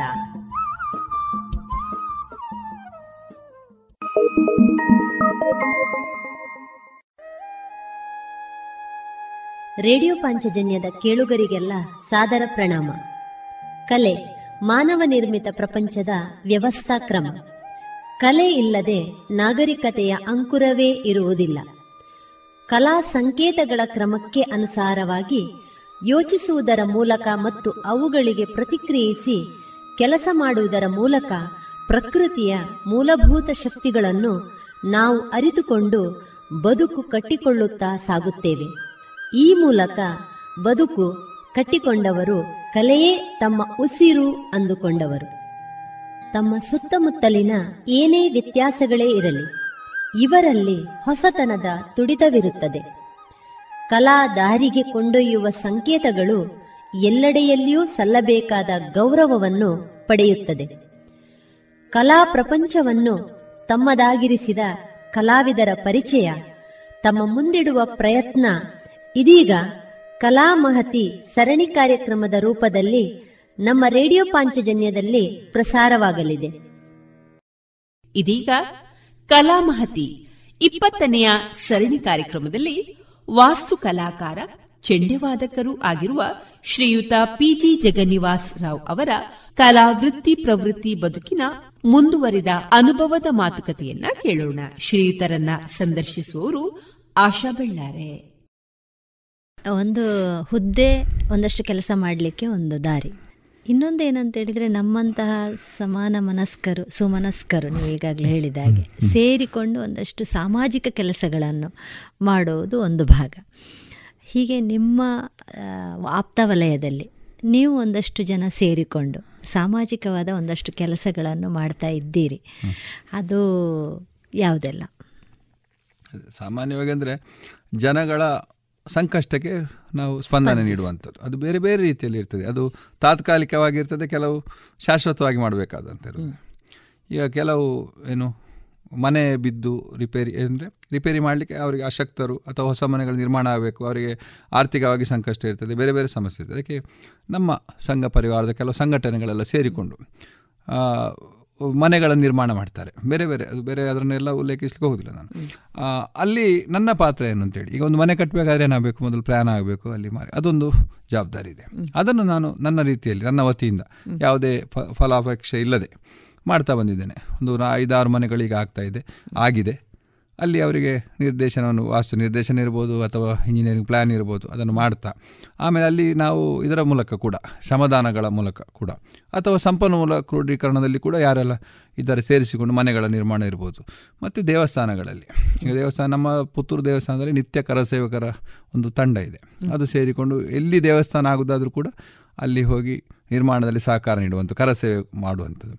ಜೊತೆಗೆ ಸಮಾಜದ ಗಳಲ್ಲಿ ಕೂಡ ಸಮಾಜದಲ್ಲಿ ಕೂಡ ಅದರಲ್ಲಿ ಪಾಲ್ಗೊಳ್ಳುವಿಕೆ ತೊಡಗಿಸಿಕೊಂಡಿದ್ದೇನೆ ಅದರಲ್ಲಿ. ಅದೊಂದು ಒಳ್ಳೆಯ ಅನುಭವವನ್ನು ಕೊಟ್ಟಿದೆ. ಬಾಲ್ಯದಿಂದ ಒಂದು ಬೆಳೆದು ಬಂದಂತಹ ಹವ್ಯಾಸಗಳು. ಅನಂತರ ನಾವು ಬೆಳೀತಾ ಹೋದಾಗಿ ಒಂದಷ್ಟು ಹವ್ಯಾಸಗಳನ್ನು ರೂಢಿಸ್ಕೊಳ್ತೇವೆ. ಇದು ನಮ್ಮನ್ನು ಗಟ್ಟಿ ಮಾಡ್ತಾ ಹೋಗ್ತದೆ. ನಮ್ಮ ಕಾರ್ಯಕ್ಷೇತ್ರವನ್ನು ಕೂಡ ವಿಸ್ತಾರ ಮಾಡ್ತಾ ನಮಗೂ ಒಂದಷ್ಟು ಅವಕಾಶಗಳನ್ನು ತೆರಲಿಕ್ಕೆ ಅಥವಾ ಅದಕ್ಕೆ ನಾವು ತೊಡಗಿಕೊಳ್ಳಿಕ್ಕೆ ನಮಗೆ ಅವಕಾಶ ನೀಡ್ತಾ ಹೋಗ್ತದೆ. ಈ ರೀತಿ ನೀವು ರೂಢಿಸಿಕೊಂಡ ಹವ್ಯಾಸಗಳು ಯಾವುದು? ಹವ್ಯಾಸಗಳು ಹಲವಿದೆ. ಈಗ ನೀವು ಆಗ ಹೇಳಿದಾಗೆ ಯಕ್ಷಗಾನ ಕ್ಷೇತ್ರ ಒಂದಿರ್ಬೋದು. ಮತ್ತು ಈ ವಾದನ ಕ್ಷೇತ್ರ ಹೇಳಿ ನನಗೆ ತುಂಬ ಆಸಕ್ತಿ. ಅದು ನಾನು ತಬಲಾ ಕಲ್ಲಿಗೆ ಹೊರಟೆ ಅದರಲ್ಲಿ ಒಂದು ಜೂನಿಯರ್ ಪಾಸ್ ಆಗಿದ್ದೀನಿ ಸ್ವಲ್ಪ ಸ್ವಲ್ಪ ಹಾರ್ಮೋನಿಯಂ ನುಡಿಸ್ತೇನೆ. ಭಜನೆ ಇತ್ಯಾದಿಗಳಲ್ಲಿ ಪಾಲ್ಗೊಳ್ಳೋದು ಆಮೇಲೆ ದೇವಾಲಯದಲ್ಲಿ ನುಡಿಸುವ ತಾಂತ್ರಿಕ ವಾದನ. ಅದನ್ನು ಎಲ್ಲವನ್ನು ನಾನು ನುಡಿಸಬಲ್ಲೆ ಅದು ನನಗೆ ಆಸಕ್ತಿಯ ಕ್ಷೇತ್ರ ಹೌದು ಇಲ್ಲಿ ಅವಕಾಶವೂ ಇದೆ ಮಹಾಲಿಂಗೇಶ್ವರ ದೇವಸ್ಥಾನದಲ್ಲಿ. ಅದೊಂದು ಆಸಕ್ತಿಗಳು. ಮತ್ತು ಈ ದೇವಸ್ಥಾನಗಳಲ್ಲಿ ಶಾಸ್ತ್ರೀಯವಾಗಿ ಹೂಹಾರವನ್ನು ತಯಾರು ಮಾಡ್ತಾರೆ. ಅದಕ್ಕೆ ಅಂತ ಒಂದು ಇರ್ತಾರೆ ವ್ಯಕ್ತಿಗಳು ಇರ್ತಾರೆ ಮಾಡ್ತಾರೆ. ಅದರ ಬಗ್ಗೆ ನನಗೆ ಭಾರಿ ಕುತೂಹಲ ಸಣ್ಣದಿರುವಾಗಲೇ. ಅದು ದರ್ಬೆ ಹುಲ್ಲಿನಲ್ಲಿ ಅದನ್ನು ಕಟ್ಟಿ ತುಳಸಿ ಕೇಪಳ ಹಿಂಗಾರ ಇತ್ಯಾದಿಗಳಲ್ಲಿ. ಅದರಲ್ಲಿ ಹಲವಾರು ವಿಧ ಇದೆ ಕೇರಳದಲ್ಲಿ ತುಂಬ ಜನದರಲ್ಲಿ ಎಕ್ಸ್ಪರ್ಟ್ಗಳಿದ್ದಾರೆ. ಹಾಗೆ ಅದನ್ನು ಕಲಿಬೇಕು ಅಂತ ಮೊದಲಿಂದ ಆಸಕ್ತಿ. ಅದನ್ನು ಅದಕ್ಕೆ ಕಲ್ತದ್ದು ಅಲ್ಲೇ ನಾನು ದೇವಸ್ಥಾನದಲ್ಲಿ. ಅದಕ್ಕೆ ತುಂಬ ಅನುಭವಿಗಳ ಹತ್ರ. ಅದು ನನಗೊಂದು ರೀತಿಯ ಹವ್ಯಾಸ. ಅದನ್ನು ಈಗಲೂ ನಾನು ಮಾಡ್ತಾ ಇದ್ದೇನೆ. ಎಲ್ಲಿಯಾದರೂ ಒಂದು ಕಡೆ ಹಿಂಗಾರ ಸಿಕ್ಕಿತ್ತು ಅಂತಾದರೆ ಎಲ್ಲಿಂದ ಅದು ತುಳಸಿ ಕೇಪಳವನ್ನು ತಂದು ಅದನ್ನು ಕಟ್ಟಿ ಈಗಾದರೆ ಅನು ಅದಕ್ಕೆಲ್ಲ ಅನು ಇದಿದೆ ಅವಕಾಶ ಅದೊಂದು ಫೋಟೋ ತೆಗೆಯೋದು ಇಟ್ಟುಕೊಳ್ಳೋದು ಇಷ್ಟ. ಅದನ್ನು ಒಬ್ಬರು ನನ್ನ ಆಪ್ತವಲಯದವರು ಒಂದು ತೆಲುಗು ಏನೋ ಚಾನಲಲ್ಲಿ ಕೂಡ ಅದನ್ನು ಹಾಕಿದ್ರು. ಇವರು ಗಾರ್ಲೆಂಡ್ ತಯಾರು ಮಾಡ್ತಾರೆ ಅಂತ. ಅದು ವಿಶೇಷವಾದ ವಿನ್ಯಾಸ. ಅದರಲ್ಲಿ ಅಂದರೆ ದೇವಸ್ಥಾನದಲ್ಲಿ ಮಾಡುವಾಗ ಅದು ದರ್ಬೆ ಹುಲ್ಲಲ್ಲೇ ಕಟ್ಟಬೇಕು ಅಂತ ನಿಯಮ ಇದೆ. ಅದನ್ನು ಈಗ ಯಾರು ಈಗ ಒಂದು ಕಡೆ ಮೊನ್ನೆ ನಾನು ಹೋಗಿದ್ದೆ ಗಣೇಶೋತ್ಸವ ಅಲ್ಲಿ ಕೋಡಿ ಮಾಡಿ ಹತ್ರ. ನಾನು ಅಲ್ಲಿ ಏನು ಕಾರ್ಯಕ್ರಮಕ್ಕೆ ಸಭೆಗೆ ಹೋಗಿದ್ದೆ ಅತಿಥಿಯಾಗಿ. ಅಲ್ಲಿ ನೋಡುವಾಗ ಅಲ್ಲಿ ಒಂದು ಎರಡು ಹಿಂಗಾರ ಕಂಡಿತ್ತು. ಅವ್ರ ಹತ್ರ ಕೇಳಿದೆ ಅದನ್ನು ಕೊಡ್ತೀರಾ? ನಾಳೆ ಮಾಲೆ ಕಟ್ಟಿ ಕೊಡ್ತೇನೆ ಅಂತ ಕೊಟ್ಟರು ಅವರು. ನಾನು ಮನೆಗೆ ತಂದು ಅಲ್ಲಿಯ ಗಣಪತಿಗೆ ಮಾಲೆಯನ್ನು ಮಾಡಿ ಕಳಿಸಿಕೊಟ್ಟೆ. ಅದರಲ್ಲಿ ಏನು ಸಂತೃಪ್ತಿ ಇದೆ ನನಗೊಂದು. ಅಂದರೆ ಅದೊಂದು ವಿಶೇಷವಾದ ಹಾರ. ಅದನ್ನು ಕಟ್ಟುವರು ಸ್ವಲ್ಪ ವಿರಳ ಎಕ್ಸ್ಪರ್ಟ್ಗಳಿದ್ದಾರೆ. ವೃತ್ತಿ ಅಲ್ಲ ಅದೊಂದು ನಮಗೆ ಹವ್ಯಾಸ. ಹಾಗಾಗಿ ಅದನ್ನು ತುಂಬ ಜನ ಗಮನಿಸಿದ್ದಾರೆ. ಯಾಕಂದರೆ ಬೇರೆ ಬೇರೆ ರೀತಿಯಲ್ಲಿ ಅದರಲ್ಲಿ ಮಾ ಅದನ್ನು ಸೌಂದರ್ಯಯುತವಾಗಿ ಮಾಡಲಿಕ್ಕೆ ಆಗ್ತದೆ. ಅದನ್ನು ಮಾಡ್ತೇನೆ. ಹಾಗೆ ಈ ಸಿಹಿ ತಿಂಡಿ ತಯಾರು ಮಾಡೋದು. ನಮ್ಮ ವೆಂಕಟೇಶ್ ಹುಳಿ ತಯಾರು ಇದ್ರು ಪುತ್ತೂರಿನಲ್ಲಿ. ಅವರು ಮೈಸೂರು ಪಾಕ ಮಾಡೋದ್ರಲ್ಲಿ ತುಂಬ ಎಕ್ಸ್ಪರ್ಟ್. ಅವರ ಮೈಸೂರು ಪಾಕು ಹೇಳುವಾಗಲೇ ಬಾಯಲ್ಲಿ ನೀರು ಇರ್ತದೆ ಹಾಗೆ ನನಗೆ ಅದನ್ನೊಂದು ಮಾಡಬೇಕು ಅಂತ ಆಯಿತು. ಅವರಲ್ಲಿ ಹೋಗಿ ಕೇಳಿಕೊಂಡೆ. ಅವರು ಬಂದು ನನಗೆ ಕಲಿಸಿಕೊಟ್ರು. ಅವರು ನಮ್ಮ ಕೃಷ್ಣ ಪ್ರಕಾಶ್ ಉಳಿತಾರೆ ತಂದೆ. ಹಾಗೆ ಮೈಸೂರು ಪಾಕು ಮಾಡೋದ್ರಲ್ಲಿ ತುಂಬ ಇಷ್ಟ. ಹಾಗೆ ಸು ಇತ್ತೀಚೆಗೆ ಸುದ್ದಿ ಚಾನಲಲ್ಲಿ ಒಂದು ಕಾಂಪಿಟೇಷನ್ ಇತ್ತು ಅಡುಗೆ ಇತ್ತು. ಅದರಲ್ಲಿ ನಾನು ಮಾಡಿ ಸಿಹಿ ತಿಂಡಿಯಲ್ಲಿ ನನಗೆ ಬಹುಮಾನ ಬಂದಿತ್ತು. ಹಾಗೆ ಅದನ್ನು ಯಾವುದಾದ್ರು ಸಂದರ್ಭ ಇದ್ದರೆ ಕೆಲವು ಅಂಥ ಸಿಹಿ ತಿಂಡಿಗಳನ್ನು ಮಾಡೋದಿರ್ಬೋದು. ಅಥವಾ ಒಟ್ಟೊಂದು ಕಾರ್ಯಕ್ರಮ ಆಗುವಾಗ ಈಗ ಯಾರದೇ ನಮ್ಮ ಆಪ್ತ ವಲಯದ್ದು ಮದುವೆ ಇರ್ಬೋದು ಉಪನಯನರು ಇತ್ಯಾದಿಗಳಲ್ಲಿ ಅವರೊಂದು ಜವಾಬ್ದಾರಿ ಕೊಟ್ಟರೆ ಅದನ್ನು ಅಚ್ಚುಕಟ್ಟಾಗಿ ಹೇಗೆ ಮಾಡ್ಬೋದು ಬೇರೆ ಬೇರೆ ವಿಭಾಗದಲ್ಲಿ. ಅದರಲ್ಲಿ ನಾನು ತೊಡಗಿಸಿಕೊಳ್ತೇನೆ. ಅಥವಾ ದೇವಸ್ಥಾನದ ಬ್ರಹ್ಮಕಲಶ ಇರ್ಬೋದು ಬೇರೆ ಬೇರೆ ಧಾರ್ಮಿಕ ಕಾರ್ಯಕ್ರಮಗಳು. ನನಗೇನು ಈಗ ಕೆಲವು ಇಲ್ಲಿ ನಮ್ಮದು ಯಜ್ಞಗಳೆಲ್ಲ ಆಯಿತು. ನಮ್ಮ ಜಯರಾಮ ಜೋಯಿಸರ ನೇತೃತ್ವದಲ್ಲಿ ದೇವಸ್ಥಾನದಲ್ಲಿ ಆಗಿದೆ ಕೆಲವು ಮಠಗಳಲ್ಲಿ ಆಗಿದೆ. ಅಲ್ಲೆಲ್ಲ ಅವರೊಂದು ಯಾಗಶಾಲೆ ನಿರ್ಮಾಣ ಮಾಡುವಂಥದ್ದು ಇರ್ಬೋದು ಅದಕ್ಕೆ ನನಗೆ ಹೆಚ್ಚಿನ ಆಸಕ್ತಿ. ಅದನ್ನೊಂದು ಶಾಸ್ತ್ರೀಯವಾಗಿ ಹೇಗೆ ಮಾಡ್ಬೋದು ಆಯಾ ಪ್ರಕಾರವಾಗಿ. ಅದನ್ನು ಸೇವಾ ರೂಪದಲ್ಲಿ ನಾನು ಮಾಡ್ತಾ ಇದ್ದೇನೆ. ಅಂದರೆ ಆ ಧಾರ್ಮಿಕ ಕಾರ್ಯಕ್ರಮ ಮುಗಿಯುವಾಗ ನನ್ನ ಪಾತ್ರ ಒಂದು ನನ್ನ ವಿಭಾಗದಲ್ಲಿ ನಾನು ಮಾಡಿ ಮಾಡಿ ಮಾಡಿ ಬಂದದಿದೆ. ಧನ್ವಂತರಿ ಹೋಮ ಮಾಡುವ ಸಂದರ್ಭದಲ್ಲಿ ನಾವು ಕೆಲವು ಅಲ್ಲಿ ಏನೆಲ್ಲ ಹೇಳಿದ ಆ ಎಲೆಗಳಿಂದಲೇ ಯಾಗ ಮಂಟಪವನ್ನು ಮಾಡಿದ್ದೆವು. ಅಥವಾ ಮುಳಿ ಹುಲ್ಲಿನ ಯಾಗಶಾಲೆ ಮಾಡೋದು. ಅದೊಂದು ಆಸಕ್ತಿ ನನಗೆ. ಆ ರೀತಿಯಾಗಿ ಸಮಾರಂಭದ ಯಶಸ್ವಿಯಲ್ಲಿ ನನ್ನ ಪಾತ್ರವನ್ನು ನಿರ್ವಹಿಸುವಂಥದ್ದು. ನನಗೇನು ಕೊಟ್ಟಿದ್ದಾರೆ ಅದನ್ನು ಮಾಡುವಂಥದ್ದು. ನನಗೆ ಆಸಕ್ತಿ ಇದೆ. ಸೃಜನಾತ್ಮಕವಾಗಿ. ಹೌದು ಖಂಡಿತ. ಹೌದು ಅಂದರೆ ಅಲ್ಲಿ ನಾವೊಂದು ಮಾಡಿದ್ರಲ್ಲಿ ಒಂದು ನಮ್ಮ ಛಾಪು ಇರಬೇಕಾಗ್ತದೆ ಅಲ್ವಾ? ಅದು ಇಂಥವ್ರು ಮಾಡಿದರೆ ಅದು ನನ್ನದೊಂದು ವಿಶೇಷತೆ ಇರಬೇಕು ಅದರಲ್ಲಿ. ಅದಕ್ಕೆ ಪ್ರಯತ್ನ ಮಾಡ್ತೇನೆ ವಿಭಿನ್ನವಾಗಿರಬೇಕು ಅಂತ ಹೇಳುವ ದೃಷ್ಟಿಯಲ್ಲಿ. ಸಂತೃಪ್ತಿಯ ಮಾತು. ಒಂದು ಖುಷಿಯಲ್ಲಿ ಸಂತೋಷದಲ್ಲಿ ಕಳೆದ ದಿನಗಳ ನೆನಪು.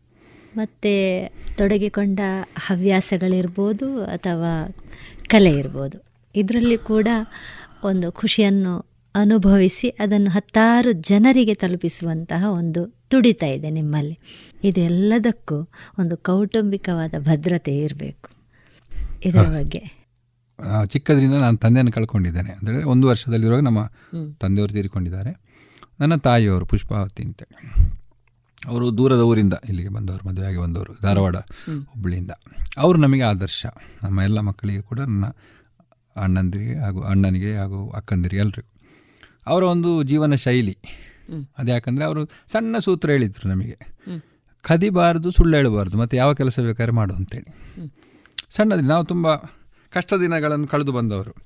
ಆಗಲೂ ಕೂಡ ನಾವು ಯಾವುದೇ ಕೆಲಸ ಮಾಡಬೇಕು ಅವರ ನಿರ್ಬಂಧ ಇರಲಿಲ್ಲ. ದುಡಿದು ತಿನ್ನಬೇಕು ಅಂತ ಹೇಳೋ ದೃಷ್ಟಿಯಲ್ಲಿ. ಹಾಗೆ ಬೇರೆ ಬೇರೆ ರೀತಿಯ ಕೆಲಸಗಳನ್ನ ನಾನು ಮಾಡಿರ್ಬೋದು ಯಾವುದು? ನನ್ನ ವಿದ್ಯಾರ್ಥಿ ಜೀವನದಿಂದ ಹಿಡಿದು ಈಗಿನವರೆಗೂ. ನನಗೆ ಅದರಲ್ಲಿ ಯಾವುದೇ ಒಂದು ಏನು ಹೆಸಿಟೇಷನ್ ಆ ಕೀಳರಿಮೆ ಖಂಡಿತ ಇಲ್ಲ. ಯಾಕೆ ಹೇಳಿದರೆ ಅದು ದುಡಿದು ತಿನ್ನುವಂಥದ್ದು ಅಂತ ಹೇಳೋ ದೃಷ್ಟಿಯಲ್ಲಿ. ಈಗಲೂ ಕೂಡ ನನ್ನ ಬಹುಶಃ ಈಗಿನ ಈ ಸಮಾಜ ಸೇವೆಗೆ ಅದು ಕೂಡ ಕಾರಣ. ತುಂಬ ನಾವೇ ಕಷ್ಟದಲ್ಲಿ ಇದ್ದ ಸಂದರ್ಭ ಇತ್ತು. ತುಂಬ ಅಂದರೆ ಹೊತ್ತಿನ ಊಟಕ್ಕೂ ಕಷ್ಟ ಬಂದ ದಿನಗಳಿತ್ತು. ಆದ್ದರಿಂದಾಗಿ ಈಗ ನನಗೆ ಆ ಪರಿಸ್ಥಿತಿಯನ್ನು ಕಂಡಾಗ ಮೊದಲು ನಾನು ಅವರಲ್ಲಿ ನಾನೊಬ್ಬ ಆಗ್ತೇನೆ ಆ ಕುಟುಂಬದಲ್ಲಿ.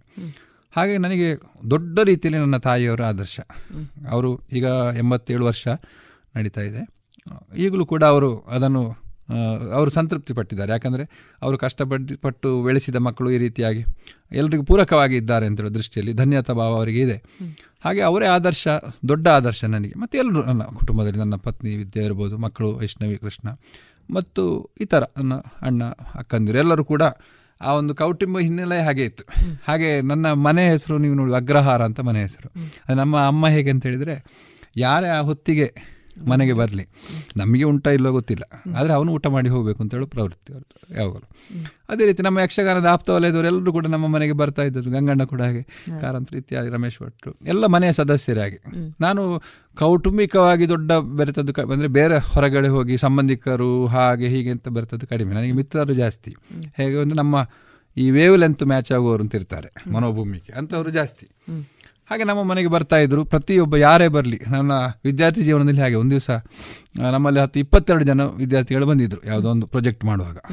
ಮಧ್ಯಾಹ್ನ ಹಾಗೂ ಅಮ್ಮ ಇಪ್ಪತ್ತೆರಡು ಜನರಿಗೂ ಊಟ ಬಡಿಸಿ. ಹೇಗೆ ಬಡಿಸಿದ್ರು ಗೊತ್ತಿಲ್ಲ.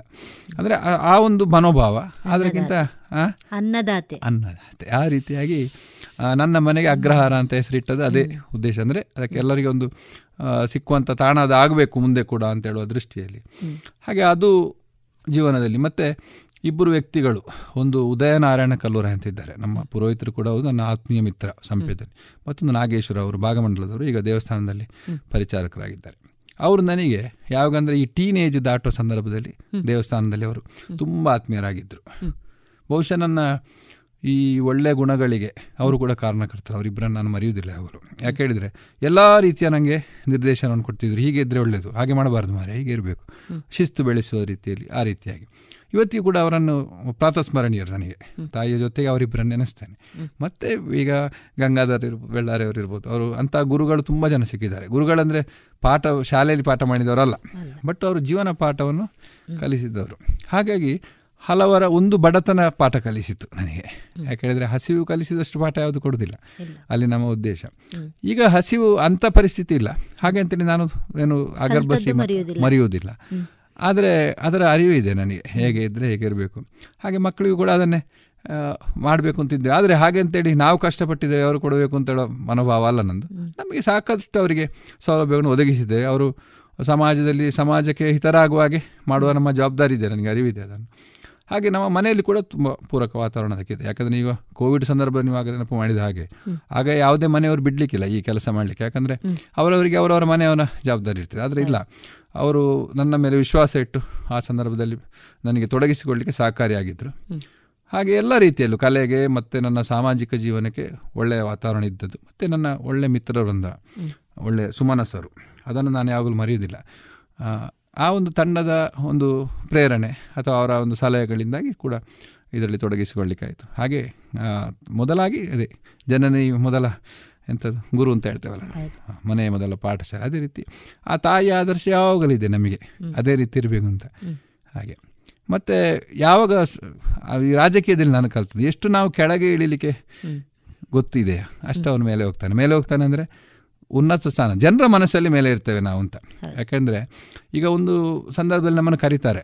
ಯಾರೋ ಒಂದು ಕಷ್ಟಕ್ಕೆ. ಅದು ನಮ್ಮಿಂದ ಆಗ್ತದೆ ಇಲ್ಲ ಗೊತ್ತಿಲ್ಲ. ಒಂದು ನಾಗರ ಅವರು ಕರೀತಾರೆ ಅಂತ ಇಟ್ಟುಕೊಳ್ಳೋ ನಮಗೆ ಹಿಡಿಲಿಕ್ಕೆ ಆಗೋದಿಲ್ಲ. ಆದರೆ ಅವರ ಜೊತೆ ನಾವು ಇರಬೇಕಾಗ್ತದೆ ಅಲ್ಲಿ ಹೋಗಿ, ಅವರ ಸಂಕಷ್ಟ ಅಥವಾ ಒಂದು ಮನೆ ಮೇಲೆ ಗುಡ್ಡ ಜರ್ದಿರ್ತದೆ ಆ ತಕ್ಷಣಕ್ಕೆ ಏನು ಮಾಡಲಿಕ್ಕೆ ಆಗೋದಿಲ್ಲ. ಆದರೆ ನಾವು ಅವರ ಮನೆ ಸದಸ್ಯನಾಗಿ ಅಲ್ಲಿ ಇರಬೇಕಾಗ್ತದೆ. ಇದ್ದರೆ ಅವರಿಗೆ ಸ್ವಲ್ಪ ಧೈರ್ಯ ಸಿಗ್ತದೆ ಅದರಿಂದಾಗಿ. ತಿಳುವ ಕಲ್ಪನೆ ನನ್ನದು. ಆ ರೀತಿಯಾಗಿ ನನ್ನ ವ್ಯಾಪ್ತಿಯಲ್ಲಿ ಸಿಕ್ಕಿದ ಜ್ಞಾನದಲ್ಲಿ ಏನು ಮಾಡಬಹುದು ನಮ್ಮ ಇದರಲ್ಲಿ ವ್ಯಾಪ್ತಿ ಅದನ್ನು ಮಾಡ್ತಾ ಇದ್ದೇನೆ.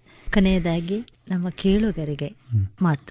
ಕೇಳುಗರಿಗೆ ಸಲಹೆ ಕೊಡುವಷ್ಟು ನಾನು ದೊಡ್ಡ ವ್ಯಕ್ತಿ ಅಲ್ಲ. ಆದರೆ ಒಂದು ನಾವು ವರ್ತಮಾನದಲ್ಲಿ ಸಂತೃಪ್ತಿ ಪಡೆಯುವಂಥದ್ದು. ಈಗ ಎಷ್ಟೋ ದೊಡ್ಡ ಕಲ್ಪನೆ ಇರ್ತದೆ ನಮಗೆ ಹಾಗೆ ಆಗಬೇಕು ಹೀಗೆ ಆಗಬೇಕು. ಅಲ್ಲ ನಮಗೆ ಸಿಕ್ಕಿದ ಅವಕಾಶವನ್ನು ಒಳ್ಳೆ ರೀತಿಯಲ್ಲಿ ಉಪಯೋಗಿಸಿ ಮತ್ತು ಸಮಾಜಕ್ಕೆ ಅಂದರೆ ಒಬ್ಬನಿಗೆ ಉಪಕಾರವಾಗಿ ಬದುಕುವುದಕ್ಕಿಂತ ಉಪದ್ರ ಆಗದ ಹಾಗೆ ಬದುಕಿದರೆ ತುಂಬ ಅದೇ ದೊಡ್ಡ ಕೊಡುಗೆ ಅಂತ ನಮ್ಮ ಹಾಗಾಗಿ ಅದನ್ನು ಮಾಡಬೇಕು. ಮತ್ತು ನಮ್ಮಿಂದ ಸಾಧ್ಯವಾದಷ್ಟು ಸಮಾಜ ಸೇವೆ. ಈಗ ಎಲ್ರಿಗೂ ಅದನ್ನು ಮಾಡೇ ಮಾಡ್ತಾರೆ ಮಾಡೋದಿಲ್ಲ ಗೊತ್ತಿಲ್ಲ. ನನಗೊಂದು ನಾ ಏನು ನನಗೆ ನಾಗರಿಕನಾಗಿ ಜವಾಬ್ದಾರಿ ಇದೆ. ಆ ರೀತಿಯಾಗಿ ಪ್ರತಿಯೊಬ್ಬನು ಇನ್ನೊಬ್ಬನಿಗೆ ತೊಂದರೆ ಆಗದಂತೆ ಬದುಕುವಂತೆ ನನ್ನಿಂದಾಗಿ. ಕೂಡಿದರೆ ಉಪಕಾರ ಮಾಡೋದು ಇನ್ನೊಬ್ಬರಿಗೆ ಅಷ್ಟು ಮಾಡಿದರೆ ನಾವು ಸತ್ಪ್ರಜೆ ಆಗಲಿಕ್ಕೆ ಸಾಧ್ಯ ಇದೆ ಅಂತೇಳಿ. ನಾವು ಒಟ್ಟು ಕಲ್ಪನೆ ಇರಬೇಕು ಅಂತ. ನಮ್ಮದು ವ್ಯಾಪ್ತಿ ನಾವು ಒಬ್ಬ ಭಾರತದ ಭಾರತದೊಬ್ಬ ಪ್ರಜೆ ಅಂತೇಳಿ ಆಲೋಚನೆ ಮಾಡಬೇಕು.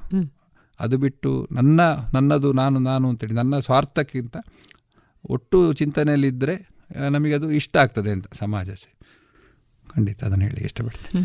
ಹಾಗೆ. ಇಷ್ಟು ಹೊತ್ತು ರೇಡಿಯೋ ಪಾಂಚಜನ್ಯದ ಕಲಾಮಹತಿ ವಿಭಾಗದಲ್ಲಿ ನಿಮ್ಮ ವೃತ್ತಿ ಮತ್ತು ಪ್ರವೃತ್ತಿ ಬದುಕಿನ ಒಂದಷ್ಟು ಅನುಭವಗಳನ್ನು ಹಂಚಿಕೊಂಡ್ರಿ. ಕೇಳಿದ ನಮಗೂ ಒಂದಷ್ಟು ವಿಷಯಗಳು ನಮ್ಮ ಬಾಲ್ಯಕ್ಕೋ ಅಥವಾ ನಮ್ಮ ಒಂದಷ್ಟು ಅನುಭವಗಳಿಗೆ ಜೋಡಿಸುವಂತೆ ಮಾಡಿತ್ತು ಇಷ್ಟು ಹೊತ್ತು ನಮ್ಮ ಜೊತೆ ಇದ್ದರೆ ನಿಮಗೆ ರೇಡಿಯೋ ಪಾಂಚಜನ್ಯದ ಪರವಾಗಿ ಆತ್ಮೀಯ ಆದರದ ಕೃತಜ್ಞತೆಗಳು. ಇದುವರೆಗೆ ಇದುವರೆಗೆ ಕಲಾಮಹತಿ ಇಪ್ಪತ್ತನೆಯ ಸರಣಿ ಕಾರ್ಯಕ್ರಮದಲ್ಲಿ ವಾಸ್ತು ಕಲಾಕಾರ ಚೆಂಡೆವಾದಕರೂ ಆಗಿರುವಂತಹ ಶ್ರೀಯುತ ಪಿಜಿ ಜಗನ್ನಿವಾಸರಾವ್ ಅವರ ಕಲಾ ವೃತ್ತಿ ಪ್ರವೃತ್ತಿ ಬದುಕಿನ ಅನುಭವದ ಮಾತುಗಳನ್ನು ಕೇಳಿದಿರಿ.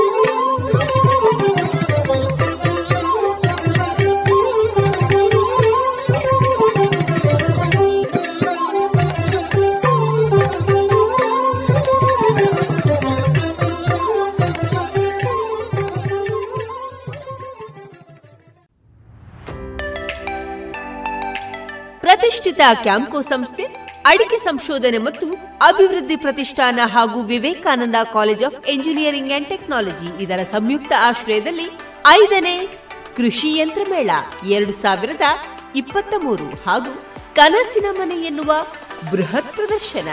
ವಿವೇಕಾನಂದ ಇಂಜಿನಿಯರಿಂಗ್ ಕಾಲೇಜಿನ ಆವರಣ ಪುತ್ತೂರಿನಲ್ಲಿ. ಇದೆ ಫೆಬ್ರವರಿ ಹತ್ತು, ಹನ್ನೊಂದು ಮತ್ತು ಹನ್ನೆರಡರಂದು. ಬದಲಾಗುತ್ತಿರುವಂತಹ ತಂತ್ರಜ್ಞಾನವನ್ನ ಕೃಷಿಕರಿಗೆ ತಲುಪಿಸುವ ಮಹತ್ವಾಕಾಂಕ್ಷಿ ಯೋಜನೆಯಾದ ಈ ಮೇಳದ ಪೂರ್ಣ ಪ್ರಯೋಜನವನ್ನ ಪಡೆದುಕೊಳ್ಳಿ. ಬನ್ನಿ ಭಾಗವಹಿಸಿ. ಪ್ರವೇಶ ಉಚಿತ.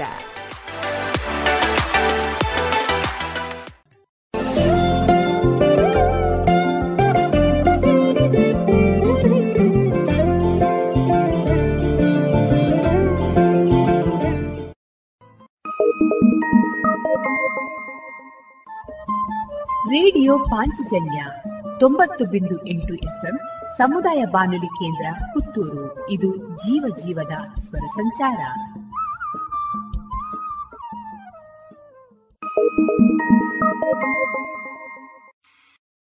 ಇದೀಗ ಭಾರತ ದೇಶದ ಪ್ರಧಾನಮಂತ್ರಿಗಳಾದ ಶ್ರೀಯುತ ನರೇಂದ್ರ ಮೋದಿ ಅವರಿಂದ ಮನ್ ಕಿ ಬಾತ್ ರೇಡಿಯೋ ಕಾರ್ಯಕ್ರಮದ ಕನ್ನಡ ಅವತರಣಿಯನ್ನ ಕೇಳೋಣ.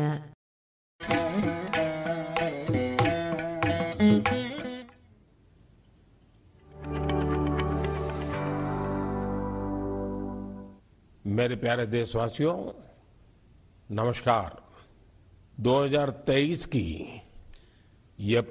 ನನ್ನ ಪ್ರಿಯ ದೇಶ ಬಾಂಧವರೇ ನಮಸ್ಕಾರ ಇದು ಎರಡ್ ಸಾವಿರದ ಇಪ್ಪತ್ತ್ ಮೂರರ ಮೊದಲ ಮನದ ಮಾತು ಜೊತೆಗೆ ಈ ಕಾರ್ಯಕ್ರಮದ ತೊಂಬತ್ತೇಳನೇ ಕಂತು ಇದಾಗಿದೆ ನಿಮ್ಮೆಲ್ಲರೊಂದಿಗೆ ಮತ್ತೊಮ್ಮೆ ಮಾತನಾಡಲು ನನಗೆ ಬಹಳ ಸಂತೋಷವೆನಿಸುತ್ತಿದೆ ಪ್ರತಿ ವರ್ಷ ಜನವರಿ ತಿಂಗಳು ಬಹಳಷ್ಟು ಕಾರ್ಯಕ್ರಮಗಳಿಂದ ತುಂಬಿ ತುಳುಕುತ್ತದೆ.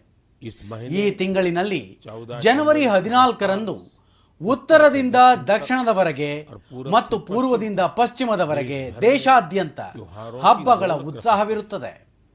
ಇದರ ನಂತರ ದೇಶ ತನ್ನ ಗಣರಾಜ್ಯೋತ್ಸವವನ್ನು ಆಚರಿಸುತ್ತದೆ. ಈ ವರ್ಷವೂ ಗಣರಾಜ್ಯೋತ್ಸವ ಸಮಾರಂಭದಲ್ಲಿ ಬಹಳಷ್ಟು ಅಂಶಗಳ ಬಗ್ಗೆ ಬಹಳಷ್ಟು ಪ್ರಶಂಸೆ ಮೂಡಿ ಬರುತ್ತಿದೆ. ಜೈಸಲ್ಮೇರ್ನಿಂದ ಪುಲ್ಕಿತ್ ಅವರು ನನಗೆ ಹೀಗೆ ಬರೆದಿದ್ದಾರೆ.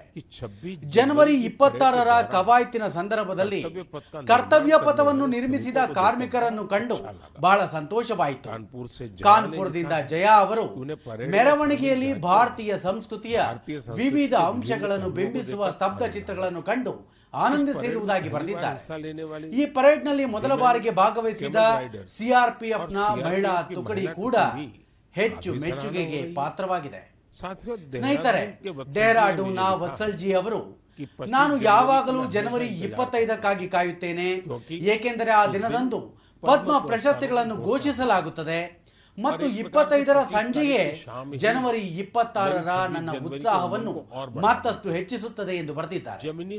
ಮೂಲ ಹಂತದಿಂದ ತಮ್ಮ ಸಮರ್ಪಣೆ ಮತ್ತು ಸೇವೆಯ ಮೂಲಕ ಸಾಧನೆ ಮಾಡಿದವರಿಗೆ ಕೊಡಮಾಡುವ ಪೀಪಲ್ಸ್ ಪದ್ಮ ಪ್ರಶಸ್ತಿಯ ಬಗ್ಗೆ ಅನೇಕರು ತಮ್ಮ ಭಾವನೆಗಳನ್ನು ಹಂಚಿಕೊಂಡಿದ್ದಾರೆ.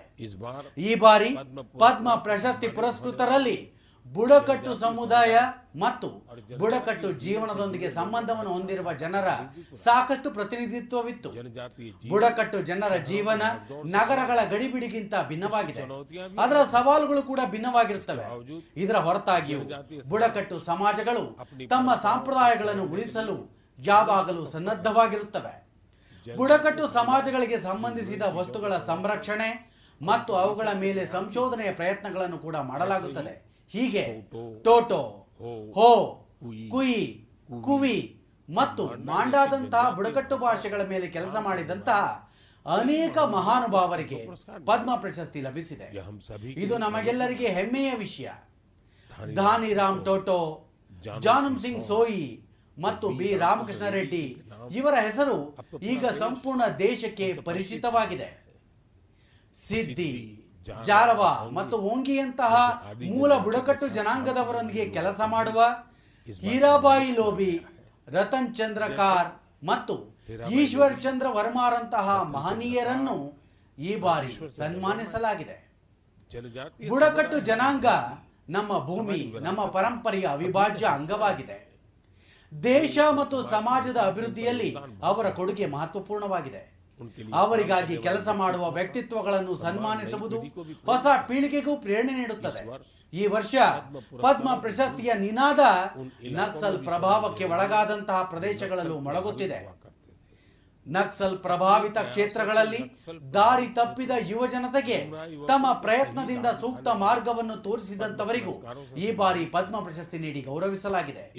ಈ ಹಿನ್ನೆಲೆಯಲ್ಲಿ ಕಾಂಕೇರ್ನಲ್ಲಿ ಕಟ್ಟಿಗೆಯ ಮೇಲೆ ನಕ್ಷೆ ಬಿಡಿಸುವ ಅಜಯ್ ಕುಮಾರ್ ಮಾಂಡವಿ ಮತ್ತು ಗಚ್ಚಿರೋಲಿಯ ಪ್ರಸಿದ್ಧ ಜಾಡಿಪಟ್ಟಿ ರಂಗಭೂಮಿಯೊಂದಿಗೆ ಕೆಲಸ ಮಾಡುವ ಪರಶುರಾಮ್ ಕೋಮಾಜಿ ಖುಣೆ ಅವರಿಗೂ ಈ ಸನ್ಮಾನ ಲಭಿಸಿದೆ.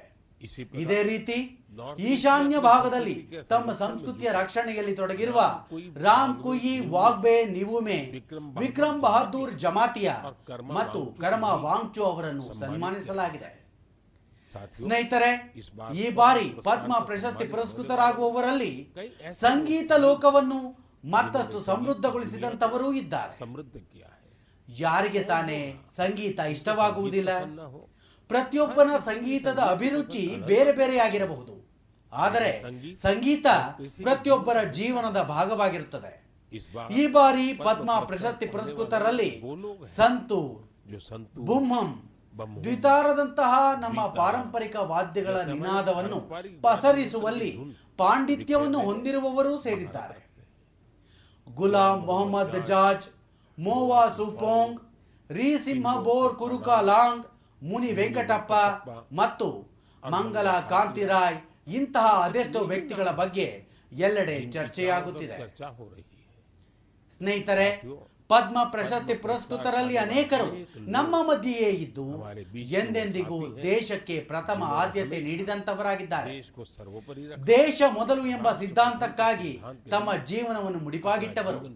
ಅವರು ಸೇವಾ ಭಾವನೆಯಿಂದ ತಮ್ಮ ಕೆಲಸದಲ್ಲಿ ತೊಡಗಿದ್ದರು ಮತ್ತು ಇದಕ್ಕಾಗಿ ಎಂದಿಗೂ ಪ್ರಶಸ್ತಿ ಪುರಸ್ಕಾರಗಳ ಅಪೇಕ್ಷೆ ಪಟ್ಟವರಲ್ಲ. ಅವರು ಯಾರಿಗಾಗಿ ಕೆಲಸ ಮಾಡುತ್ತಿದ್ದಾರೆ? ಅವರ ಮುಖದ ಮೇಲಿನ ಮಂದಹಾಸವೇ ಅವರಿಗೆ ಬಹುದೊಡ್ಡ ಪ್ರಶಸ್ತಿಯಾಗಿದೆ. ಇಂತಹ ಸಮರ್ಪಿತ ಜನರನ್ನು ಸನ್ಮಾನ ಮಾಡುವ ಮೂಲಕ ದೇಶವಾಸಿಗಳ ಗೌರವ ಮತ್ತಷ್ಟು ಹೆಚ್ಚಿದೆ. ನಾನು ಎಲ್ಲ ಪದ್ಮ ಪುರಸ್ಕೃತರ ಹೆಸರನ್ನು ಇಲ್ಲಿ ಪ್ರಸ್ತಾಪಿಸಲಾಗುವುದಿಲ್ಲ. ಆದರೆ ನೀವು ಪದ್ಮ ಪುರಸ್ಕೃತರ ಜೀವನದ ಬಗ್ಗೆ ವಿಸ್ತೃತವಾಗಿ ಅರಿಯಿರಿ ಮತ್ತು ಇನ್ನುಳಿದವರಿಗೂ ಅವರ ಬಗ್ಗೆ ತಿಳಿಸಿ ಎಂದು ನಾನು ಆಗ್ರಹಿಸುತ್ತೇನೆ. ಸ್ನೇಹಿತರೆ ಇಂದು ನಾವು ಆಜಾದಿ ಕೆ ಅಮೃತ್ ಮಹೋತ್ಸವದ ಸಂದರ್ಭದಲ್ಲಿ ಗಣರಾಜ್ಯೋತ್ಸವದ ಬಗ್ಗೆ ಚರ್ಚಿಸುತ್ತಿರುವಾಗ ಒಂದು ಆಸಕ್ತಿದಾಯಕ ಪುಸ್ತಕದ ಬಗ್ಗೆ ಪ್ರಸ್ತಾಪಿಸ ಬಯಸುತ್ತೇನೆ. ಕೆಲ ವಾರಗಳ ಹಿಂದೆ ನನಗೆ ದೊರೆತ ಪುಸ್ತಕದಲ್ಲಿ ಒಂದು ಆಸಕ್ತಿಕರ ವಿಷಯದ ಬಗ್ಗೆ ಚರ್ಚಿಸಲಾಗಿದೆ. ಈ ಪುಸ್ತಕದ ಹೆಸರು India the mother of democracy ಎಂದಿದೆ. ಇದರಲ್ಲಿ ಬಹಳಷ್ಟು ಉತ್ತಮ ಪ್ರಬಂಧಗಳಿವೆ. ಭಾರತ ವಿಶ್ವದ ಅತಿ ದೊಡ್ಡ ಪ್ರಜಾಪ್ರಭುತ್ವವಾಗಿದೆ. ಮತ್ತು ನಾವು ಭಾರತೀಯರಿಗೆ ನಮ್ಮ ದೇಶ ಮದರ್ ಆಫ್ ಡೆಮಾಕ್ರಸಿಯ ಬಗ್ಗೆ ಬಹಳ ಹೆಮ್ಮೆ ಇದೆ. ಪ್ರಜಾಪ್ರಭುತ್ವ ನಮ್ಮ ನರನಾಡಿಗಳಲ್ಲಿದೆ ನಮ್ಮ ಸಂಸ್ಕೃತಿಯಲ್ಲಿದೆ.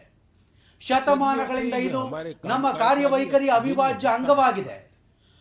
ಸ್ವಭಾವತಃ ನಾವು ಡೆಮಾಕ್ರಟಿಯ ಸಮಾಜದಲ್ಲಿದ್ದೇವೆ बौद्ध भिक्षु संघ की तुलना भारतीय संसद से की थी उन्होंने उसे एक ऐसी संस्था बताया था जहां मोशंस ರಿಸೊಲ್ಯೂಷನ್ಸ್ ಬೌದ್ಧ ಭಿಕ್ಷುಗಳ ಸಂಘದ ಸಾಮ್ಯತೆಯನ್ನು ಡಾಕ್ಟರ್ ಅಂಬೇಡ್ಕರ್ ಅವರು ಭಾರತೀಯ ಸಂಸ್ಕೃತಿಗೆ ಹೋಲಿಸಿದ್ದರು.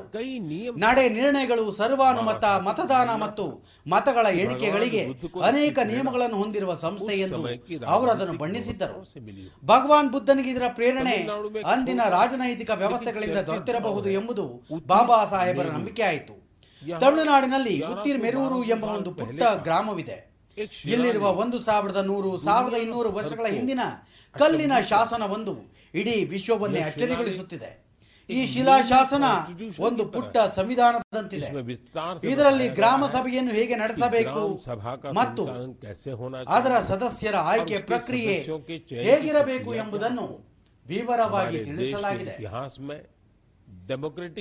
ನಮ್ಮ ದೇಶದ ಇತಿಹಾಸದಲ್ಲಿ ಪ್ರಜಾಸತ್ತಾತ್ಮಕ ಮೌಲ್ಯಗಳಿಗೆ ಮತ್ತೊಂದು ಉದಾಹರಣೆ ಎಂದರೆ ಹನ್ನೆರಡನೇ ಶತಮಾನದ ಭಗವಾನ್ ಬಸವೇಶ್ವರರ ಅನುಭವ ಮಂಟಪ. ಇಲ್ಲಿ ಮುಕ್ತ ಸಂವಾದ ಮತ್ತು ಚರ್ಚೆಗೆ ಉತ್ತೇಜನ ನೀಡಲಾಗುತ್ತಿತ್ತು. ಇದು ಮ್ಯಾಗ್ನಾ ಕಾರ್ಟಾಕ್ಕಿಂತ ಮುಂಚೆಯೇ ಅಸ್ತಿತ್ವದಲ್ಲಿತ್ತು ಎಂದು ತಿಳಿದರೆ ನಿಮಗೆ ಆಶ್ಚರ್ಯವಾಗಬಹುದು. ವಾರಂಗಲ್ನ ಕಾಕತೀಯ ರಾಜವಂಶಸ್ಥ ರಾಜರ ಗಣರಾಜ್ಯ ಸಂಪ್ರದಾಯಗಳು ಬಹಳ ಪ್ರಸಿದ್ಧವಾಗಿದ್ದವು. ಭಕ್ತಿ ಚಳವಳಿಯು ಪಶ್ಚಿಮ ಭಾರತದಲ್ಲಿ ಪ್ರಜಾಪ್ರಭುತ್ವದ ಸಂಸ್ಕೃತಿಯನ್ನು ವೃದ್ಧಿಸಿತ್ತು.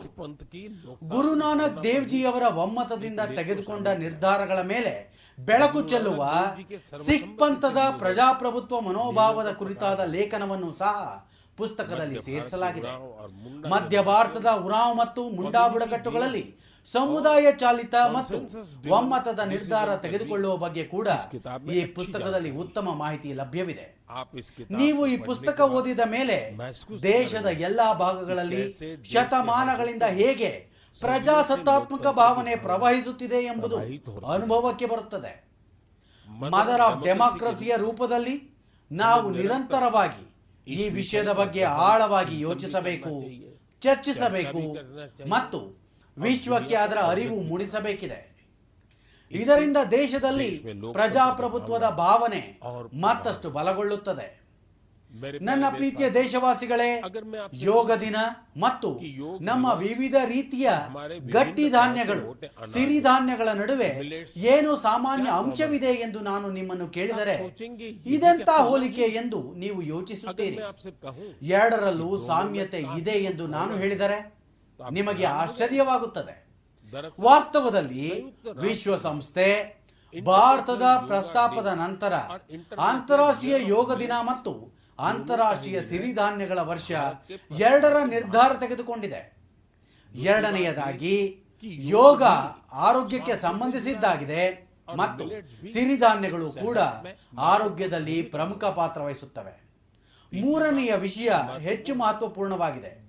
ಎರಡೂ ಅಭಿಯಾನಗಳಲ್ಲಿ ಸಾರ್ವಜನಿಕರ ಭಾಗವಹಿಸುವಿಕೆಯಿಂದಾಗಿ ಕ್ರಾಂತಿ ಮೂಡುತ್ತಿದೆ. ಜನರು ಹೆಚ್ಚಿನ ಪ್ರಮಾಣದಲ್ಲಿ ಸಕ್ರಿಯವಾಗಿ ಭಾಗವಹಿಸುವ ಮೂಲಕ ಯೋಗ ಮತ್ತು ದೇಹದಾಢ್ಯವನ್ನು ತಮ್ಮ ಜೀವನದ ಭಾಗವಾಗಿಸಿಕೊಂಡಂತೆ ಜನರು ದೊಡ್ಡ ಪ್ರಮಾಣದಲ್ಲಿ ಸಿರಿಧಾನ್ಯಗಳನ್ನು ಕೂಡ ನಮ್ಮ ಜೀವನದಲ್ಲಿ ಅಳವಡಿಸಿಕೊಳ್ಳುತ್ತಿದ್ದಾರೆ. ಜನರು ಈಗ ಸಿರಿಧಾನ್ಯಗಳನ್ನು ತಮ್ಮ ಆಹಾರದಲ್ಲಿ ಸೇರಿಸಿಕೊಳ್ಳುತ್ತಿದ್ದಾರೆ. ಈ ಬದಲಾವಣೆಯ ದೊಡ್ಡ ಪರಿಣಾಮವು ಗೋಚರಿಸುತ್ತಿದೆ. ಸಾಂಪ್ರದಾಯಿಕವಾಗಿ ಸಿರಿಧಾನ್ಯಗಳನ್ನು ಉತ್ಪಾದನೆ ಮಾಡುತ್ತಿದ್ದ ಸಣ್ಣ ರೈತರು ಉತ್ಸಾಹಭರಿತರಾಗಿದ್ದಾರೆ. ವಿಶ್ವ ಇಂದು ಸಿರಿಧಾನ್ಯಗಳ ಮಹತ್ವವನ್ನು ಅರಿತುಕೊಳ್ಳಲು ಪ್ರಾರಂಭಿಸಿದೆ ಎಂದು ಅವರು ತುಂಬಾ ಸಂತೋಷ ಪಡುತ್ತಿದ್ದಾರೆ. ಮತ್ತೊಂದೆಡೆ ಎಫ್ಪಿಒಗಳು ಮತ್ತು ಉದ್ಯಮಿಗಳು ಸಿರಿಧಾನ್ಯಗಳನ್ನು ಮಾರುಕಟ್ಟೆಗೆ ತಲುಪಿಸುವ ಮತ್ತು ಜನರಿಗೆ ಲಭ್ಯವಾಗುವಂತೆ ಮಾಡುವ ಪ್ರಯತ್ನಗಳನ್ನು ಆರಂಭಿಸಿದ್ದಾರೆ. ಆಂಧ್ರಪ್ರದೇಶದ ನಂದ್ಯಾಲ್ ಜಿಲ್ಲೆಯ ನಿವಾಸಿ ಕೆ ವಿ ರಾಮಸುಬ್ಬಾರೆಡ್ಡಿ ಅವರು ಸಿರಿಧಾನ್ಯಗಳಿಗಾಗಿ ಉತ್ತಮ ಸಂಬಳದ ಉದ್ಯೋಗವನ್ನು ತೊರೆದರು. ಅಮ್ಮನ ಕೈಯಿಂದ ಮಾಡಿದ ಸಿರಿಧಾನ್ಯಗಳ ರುಚಿ ಎಷ್ಟಿತ್ತೆಂದರೆ ಅವರು ತಮ್ಮ ಗ್ರಾಮದಲ್ಲಿ ಸಜ್ಜೆಯ ಸಂಸ್ಕರಣಾ ಘಟಕವನ್ನೇ ಪ್ರಾರಂಭಿಸಿದರು. ಸುಬ್ಬಾರೆಡ್ಡಿ ಅವರು ಸಿರಿಧಾನ್ಯಗಳ ಪ್ರಯೋಜನಗಳನ್ನು ಜನರಿಗೆ ತಿಳಿಸುತ್ತಿದ್ದಾರೆ ಮತ್ತು ಅವು ಸುಲಭವಾಗಿ ಲಭ್ಯವಾಗುವಂತೆ ಮಾಡುತ್ತಿದ್ದಾರೆ. ಮಹಾರಾಷ್ಟ್ರದ ಅಲಿಬಾಗ್ ಸಮೀಪದ ಕೆನಾಡ್ ಗ್ರಾಮದ ನಿವಾಸಿ ಶರ್ಮಿಳಾ ಓಸ್ವಾಲ್ ಕಳೆದ ಇಪ್ಪತ್ತು ವರ್ಷಗಳಿಂದ ಸಿರಿಧಾನ್ಯಗಳ ಉತ್ಪಾದನೆಯ ಮೂಲಕ ವಿಶಿಷ್ಟ ರೀತಿಯ ಕೊಡುಗೆ ನೀಡುತ್ತಿದ್ದಾರೆ. ರೈತರಿಗೆ ಸ್ಮಾರ್ಟ್ ಕೃಷಿಯ ತರಬೇತಿ ನೀಡುತ್ತಿದ್ದಾರೆ. ಇವರ ಪ್ರಯತ್ನದಿಂದ ಸಿರಿಧಾನ್ಯಗಳ ಇಳುವರಿ ಮಾತ್ರವಲ್ಲದೆ ರೈತರ ಆದಾಯವೂ ಹೆಚ್ಚಿದೆ. ಛತ್ತೀಸ್ಗಢದ ರಾಯ್ಗಢಗೆ ಭೇಟಿ ನೀಡುವ ಅವಕಾಶ ನಿಮಗೆ ದೊರೆತರೆ. ನೀವು ಮಿಲೆಟ್ಸ್ ಕೆಫೆಗೆ ಖಂಡಿತ ಭೇಟಿ ನೀಡಿ. ಕೆಲವು ತಿಂಗಳ ಹಿಂದೆ ಆರಂಭವಾದ ಈ ಮಿಲೆಟ್ಸ್ ಕೆಫೆಯಲ್ಲಿ ಚೀಲ ದೋಸೆ ಮೊಮೋಸ್ ಪಿಜ್ಜಾ ಮಂಚೂರಿಯನ್ ಮುಂತಾದ ವಸ್ತುಗಳು ಹೆಚ್ಚು ಜನಪ್ರಿಯವಾಗುತ್ತಿವೆ ನಾನು ನಿಮಗೆ ಇನ್ನೊಂದು ವಿಷಯ ಕೇಳಬಹುದೇ? ನೀವು ಉದ್ಯಮಿ ಎಂಬ ಪದವನ್ನು ಕೇಳಿರಬಹುದು. ಆದರೆ ನೀವು ಮಿಲೆಟ್ ಪ್ರಿನರ್ಸ್ ಅನ್ನು ಕೇಳಿದ್ದೀರಾ? ಒಡಿಶಾದ ಮಿಲೆಟ್ ಪ್ರೆನ್ಯೂರ್ಸ್ ಇತ್ತೀಚಿನ ದಿನಗಳಲ್ಲಿ ಬಹಳ ಚರ್ಚೆಯಲ್ಲಿದ್ದಾರೆ. ಬುಡಕಟ್ಟು ಜಿಲ್ಲೆ ಸುಂದರ್ಗಢ್ನ ಸಮೀಪ ಸುಮಾರು ಸಾವಿರದ ಐನೂರು ಮಹಿಳೆಯರ ಸ್ವಸಹಾಯ ಗುಂಪೊಂದು ಒಡಿಶಾ ಮಿಲೆಟ್ಸ್ ಮಿಷನ್ ಜೊತೆ ಕೈಜೋಡಿಸಿದೆ. ಇಲ್ಲಿ ಮಹಿಳೆಯರು ಸಿರಿಧಾನ್ಯಗಳಿಂದ ಕುಕ್ಕೀಸ್ ರಸಗುಲ್ಲ ಗುಲಾಬ್ ಜಾಮೂನ್ ಮತ್ತು ಕೇಕ್ ಕೂಡ ತಯಾರಿಸುತ್ತಿದ್ದಾರೆ. ಮಾರುಕಟ್ಟೆಯಲ್ಲಿ ಹೆಚ್ಚಿನ ಬೇಡಿಕೆಯಿಂದಾಗಿ ಮಹಿಳೆಯರ ಆದಾಯವೂ ಹೆಚ್ಚುತ್ತಿದೆ. ಕರ್ನಾಟಕದ ಕಲಬುರಗಿಯಲ್ಲಿರುವ Aland Bhootayi millets farmers producers company ಕಳೆದ ವರ್ಷ ಭಾರತೀಯ ಸಿರಿಧಾನ್ಯಗಳ ಸಂಶೋಧನಾ ಸಂಸ್ಥೆ ಮೇಲ್ವಿಚಾರಣೆಯಲ್ಲಿ ಕೆಲಸ ಪ್ರಾರಂಭಿಸಿದೆ ಇಲ್ಲಿನ ಕಾಕ್ರಾ ಬಿಸ್ಕೆಟ್ ಲಡ್ಡುಗಳನ್ನು ಜನರು ಇಷ್ಟಪಡುತ್ತಿದ್ದಾರೆ. ಕರ್ನಾಟಕದ ಬೀದರ್ ಜಿಲ್ಲೆಯಲ್ಲಿ ಹುಲ್ಸೂರು ಉತ್ಪಾದಕ ಕಂಪನಿಗೆ ಸೇರಿದ ಮಹಿಳೆಯರು ಸಿರಿಧಾನ್ಯ ಕೃಷಿಯ ಜೊತೆಗೆ ಅವರ ಹಿಟ್ಟನ್ನು ಸಿದ್ಧಪಡಿಸುತ್ತಿದ್ದಾರೆ. ಇದರಿಂದಾಗಿ ಅವರ ಆದಾಯವೂ ಸಾಕಷ್ಟು ಹೆಚ್ಚಿದೆ.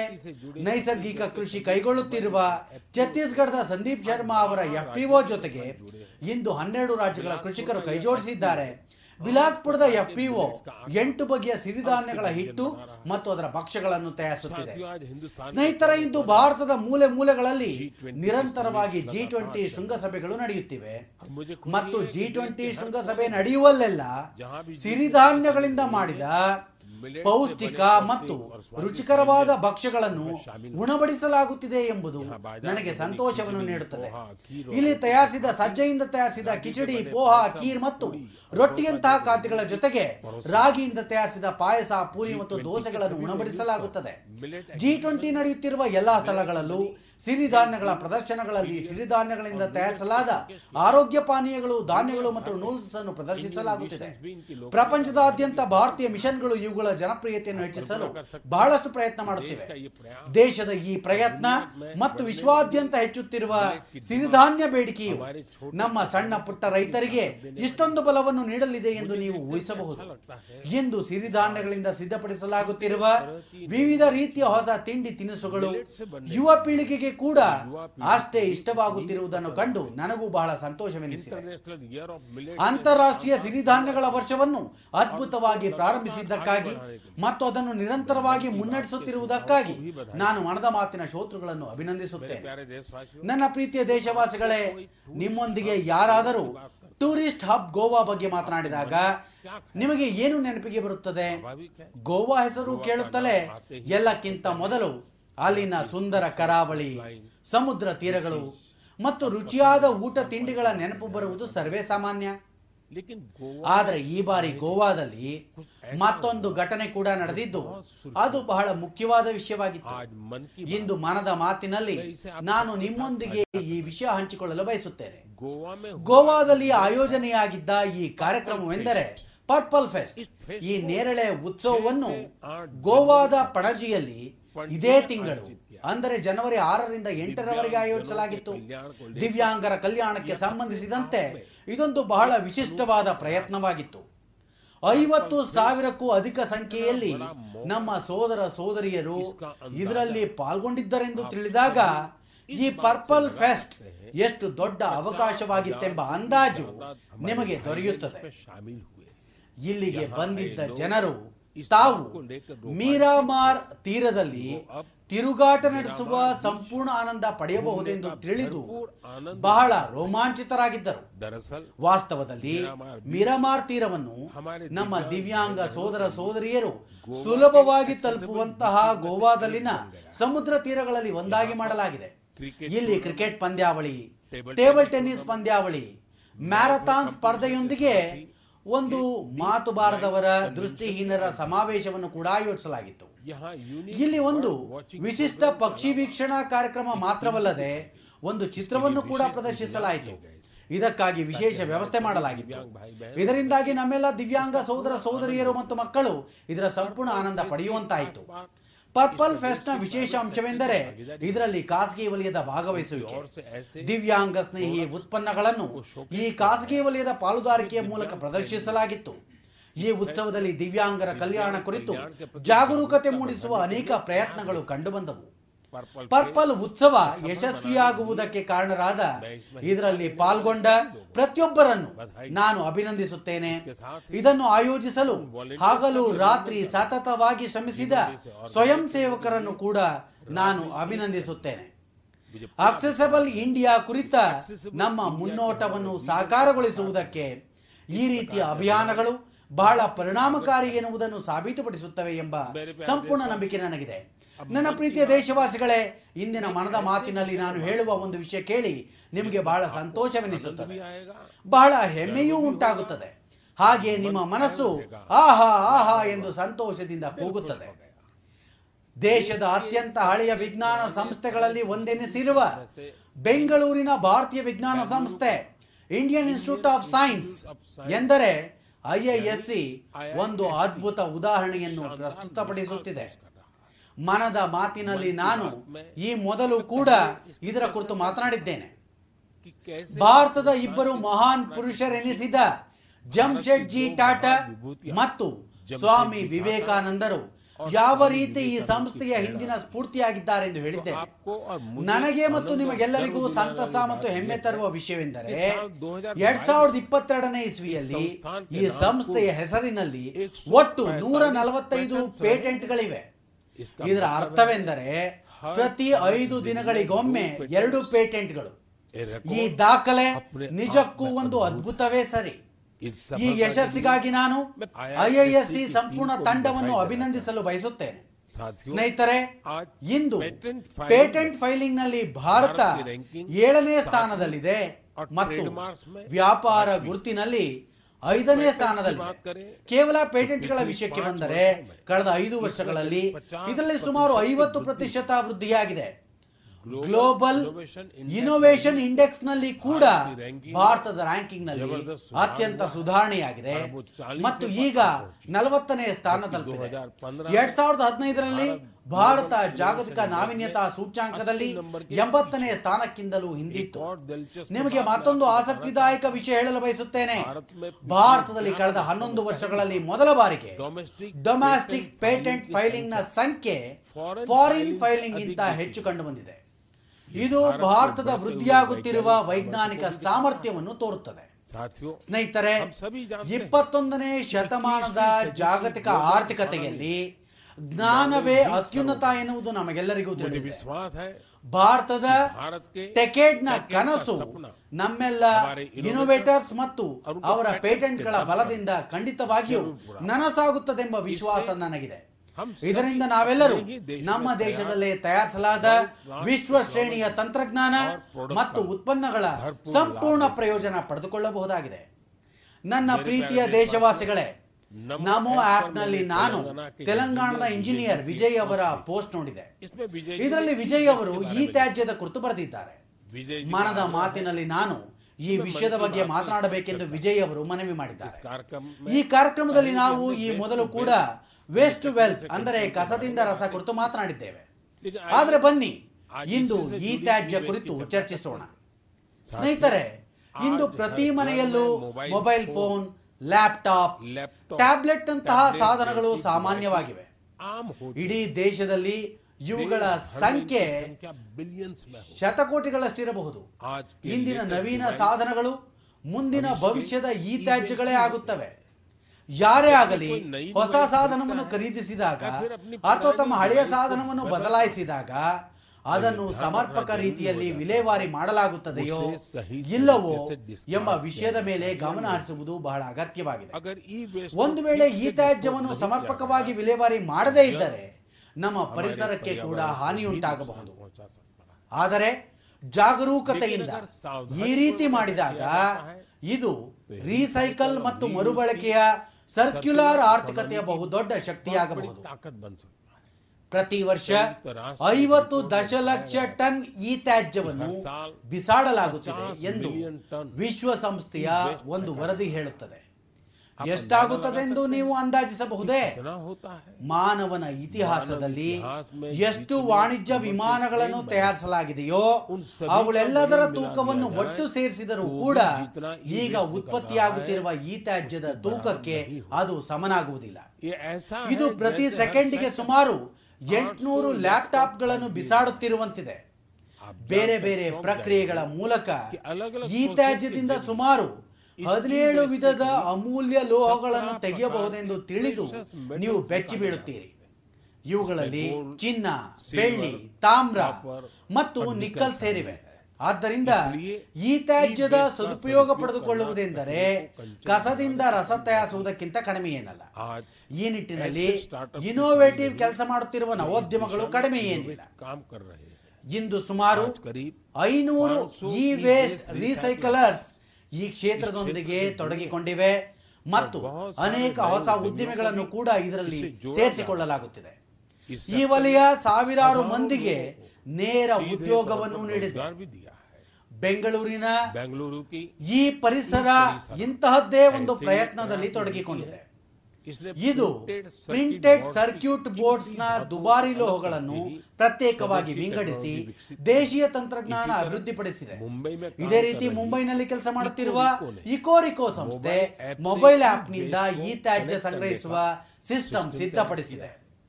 ಉತ್ತರಾಖಂಡದ ರೂಡ್ಕಿನಲ್ಲಿರುವ ಎಟೆರೋ ರೀಸೈಕ್ಲಿಂಗ್ ಈ ವಲಯದಲ್ಲಿ ವಿಶ್ವಾದ್ಯಂತ ಅನೇಕ ಪೇಟೆಂಟ್ಸ್ ತನ್ನದಾಗಿಸಿಕೊಂಡಿದೆ. ಈ ಸಂಸ್ಥೆ ಕೂಡ ತನ್ನದೇ ಆದ ಇ ವೇಸ್ಟ್ ರೀಸೈಕ್ಲಿಂಗ್ ಟೆಕ್ನಾಲಜಿ ಅಭಿವೃದ್ಧಿಪಡಿಸಿ ಸಾಕಷ್ಟು ಹೆಸರು ಗಳಿಸಿದೆ ಭೋಪಾಲ್ನಲ್ಲಿ ಮೊಬೈಲ್ ಆಪ್ ಮತ್ತು ಜಾಲತಾಣ ಕಬಾಡಿವಾಲಾ ಮೂಲಕ ಟನ್ಗಳಷ್ಟು ಈ ತ್ಯಾಜ್ಯ ಸಂಗ್ರಹಿಸುತ್ತಿದೆ ಇಂಥ ಅನೇಕ ಉದಾಹರಣೆಗಳಿವೆ. ಇವೆಲ್ಲವೂ ಭಾರತವನ್ನು ಜಾಗತಿಕ ರೀಸೈಕ್ಲಿಂಗ್ ಹಬ್ ಮಾಡುವಲ್ಲಿ ಸಹಾಯ ಮಾಡುತ್ತಿವೆ. ಆದರೆ ಇಂಥ ಉಪಕ್ರಮಗಳ ಯಶಸ್ಸಿಗಾಗಿ ಒಂದು ಅತ್ಯಗತ್ಯ ಷರತ್ತು ಕೂಡ ಇದೆ. ಅದೆಂದರೆ ಈ ತ್ಯಾಜ್ಯ ವಿಲೇವಾರಿ ಮಾಡುವ ಸುರಕ್ಷಿತ ವಿಧಾನಗಳ ಬಗ್ಗೆ ಜನರಲ್ಲಿ ಅರಿವು ಮೂಡಿಸುತ್ತಿರಬೇಕು.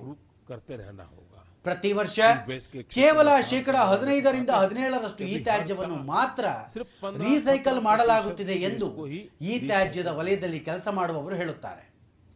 ನನ್ನ ಪ್ರೀತಿಯ ದೇಶವಾಸಿಗಳೇ ಇಂದು ಇಡೀ ವಿಶ್ವದಲ್ಲಿ ಹವಾಮಾನ ಬದಲಾವಣೆ ಮತ್ತು ಜೀವ ವೈವಿಧ್ಯತೆಯ ಸಂರಕ್ಷಣೆಯ ಬಗ್ಗೆ ಬಹಳ ಚರ್ಚೆಯಾಗುತ್ತಿದೆ. ಈ ನಿಟ್ಟಿನಲ್ಲಿ ಭಾರತದ ಬಲವಾದ ಪ್ರಯತ್ನಗಳ ಬಗ್ಗೆ ನಾವು ಸತತವಾಗಿ ಮಾತನಾಡುತ್ತಿದ್ದೇವೆ. ಭಾರತ ತನ್ನ ವೆಟ್ಲ್ಯಾಂಡ್ಸ್ಗಾಗಿ ಮಾಡಿರುವ ಕೆಲಸವನ್ನು ತಿಳಿದರೆ ನಿಮಗೆ ಕೂಡ ಬಹಳ ಸಂತಸವೆನಿಸುತ್ತದೆ. ವೆಟ್ಲ್ಯಾಂಡ್ಸ್ ಎಂದರೇನು ಎಂದು ಕೆಲವು ಶೋತೃಗಳು ಯೋಚಿಸುತ್ತಿರಬಹುದು. ವೆಟ್ಲ್ಯಾಂಡ್ ಸೈಟ್ಸ್ ಅಥವಾ ಜೌಗು ಪ್ರದೇಶಗಳು ಎಂದರೆ ಜೌಗು ಮಣ್ಣಿರುವ ಭೂಮಿಯಲ್ಲಿ ವರ್ಷವಿಡೀ ನೀರು ಸಂಗ್ರಹವಾಗಿರುವ ಸ್ಥಳಗಳು ಎಂದರ್ಥ. ಕೆಲವೇ ದಿನಗಳ ನಂತರ ಫೆಬ್ರವರಿ ಎರಡರಂದು ವರ್ಲ್ಡ್ ವೆಟ್ಲ್ಯಾಂಡ್ಸ್ ಡೇ. ಬರಲಿದೆ. ನಮ್ಮ ಭೂಮಿಯ ಅಸ್ತಿತ್ವಕ್ಕೆ ಜೌಗು ಪ್ರದೇಶಗಳು ಬಹಳ ಅತ್ಯಗತ್ಯ. ಏಕೆಂದರೆ ಇವುಗಳನ್ನು ಅನೇಕ ಪಕ್ಷಿಗಳು ಜೀವ ಜಂತುಗಳು ಅವಲಂಬಿಸಿರುತ್ತವೆ ಈ ಜೀವ ವೈವಿಧ್ಯತೆಯನ್ನು ಸಮೃದ್ಧವಾಗಿಸುವುದರೊಂದಿಗೆ ಇದು ಪ್ರವಾಹ ನಿಯಂತ್ರಣ ಮತ್ತು ಅಂತರ್ಜಲ ಮರುಪೂರ್ಣವನ್ನು ಕೂಡ ಖಚಿತಪಡಿಸುತ್ತದೆ. ರಾಮ್ಸರ್ ಸೈಟ್ಸ್ ಇಂತಹ ಜೌಗು ಪ್ರದೇಶಗಳಾಗಿವೆ. ಮತ್ತು ಇದಕ್ಕೆ ಅಂತಾರಾಷ್ಟ್ರೀಯ ಪ್ರಾಮುಖ್ಯತೆ ಇದೆ ಎನ್ನುವುದು ನಿಮ್ಮಲ್ಲಿ ಬಹಳಷ್ಟು ಜನರಿಗೆ ತಿಳಿದಿದೆ.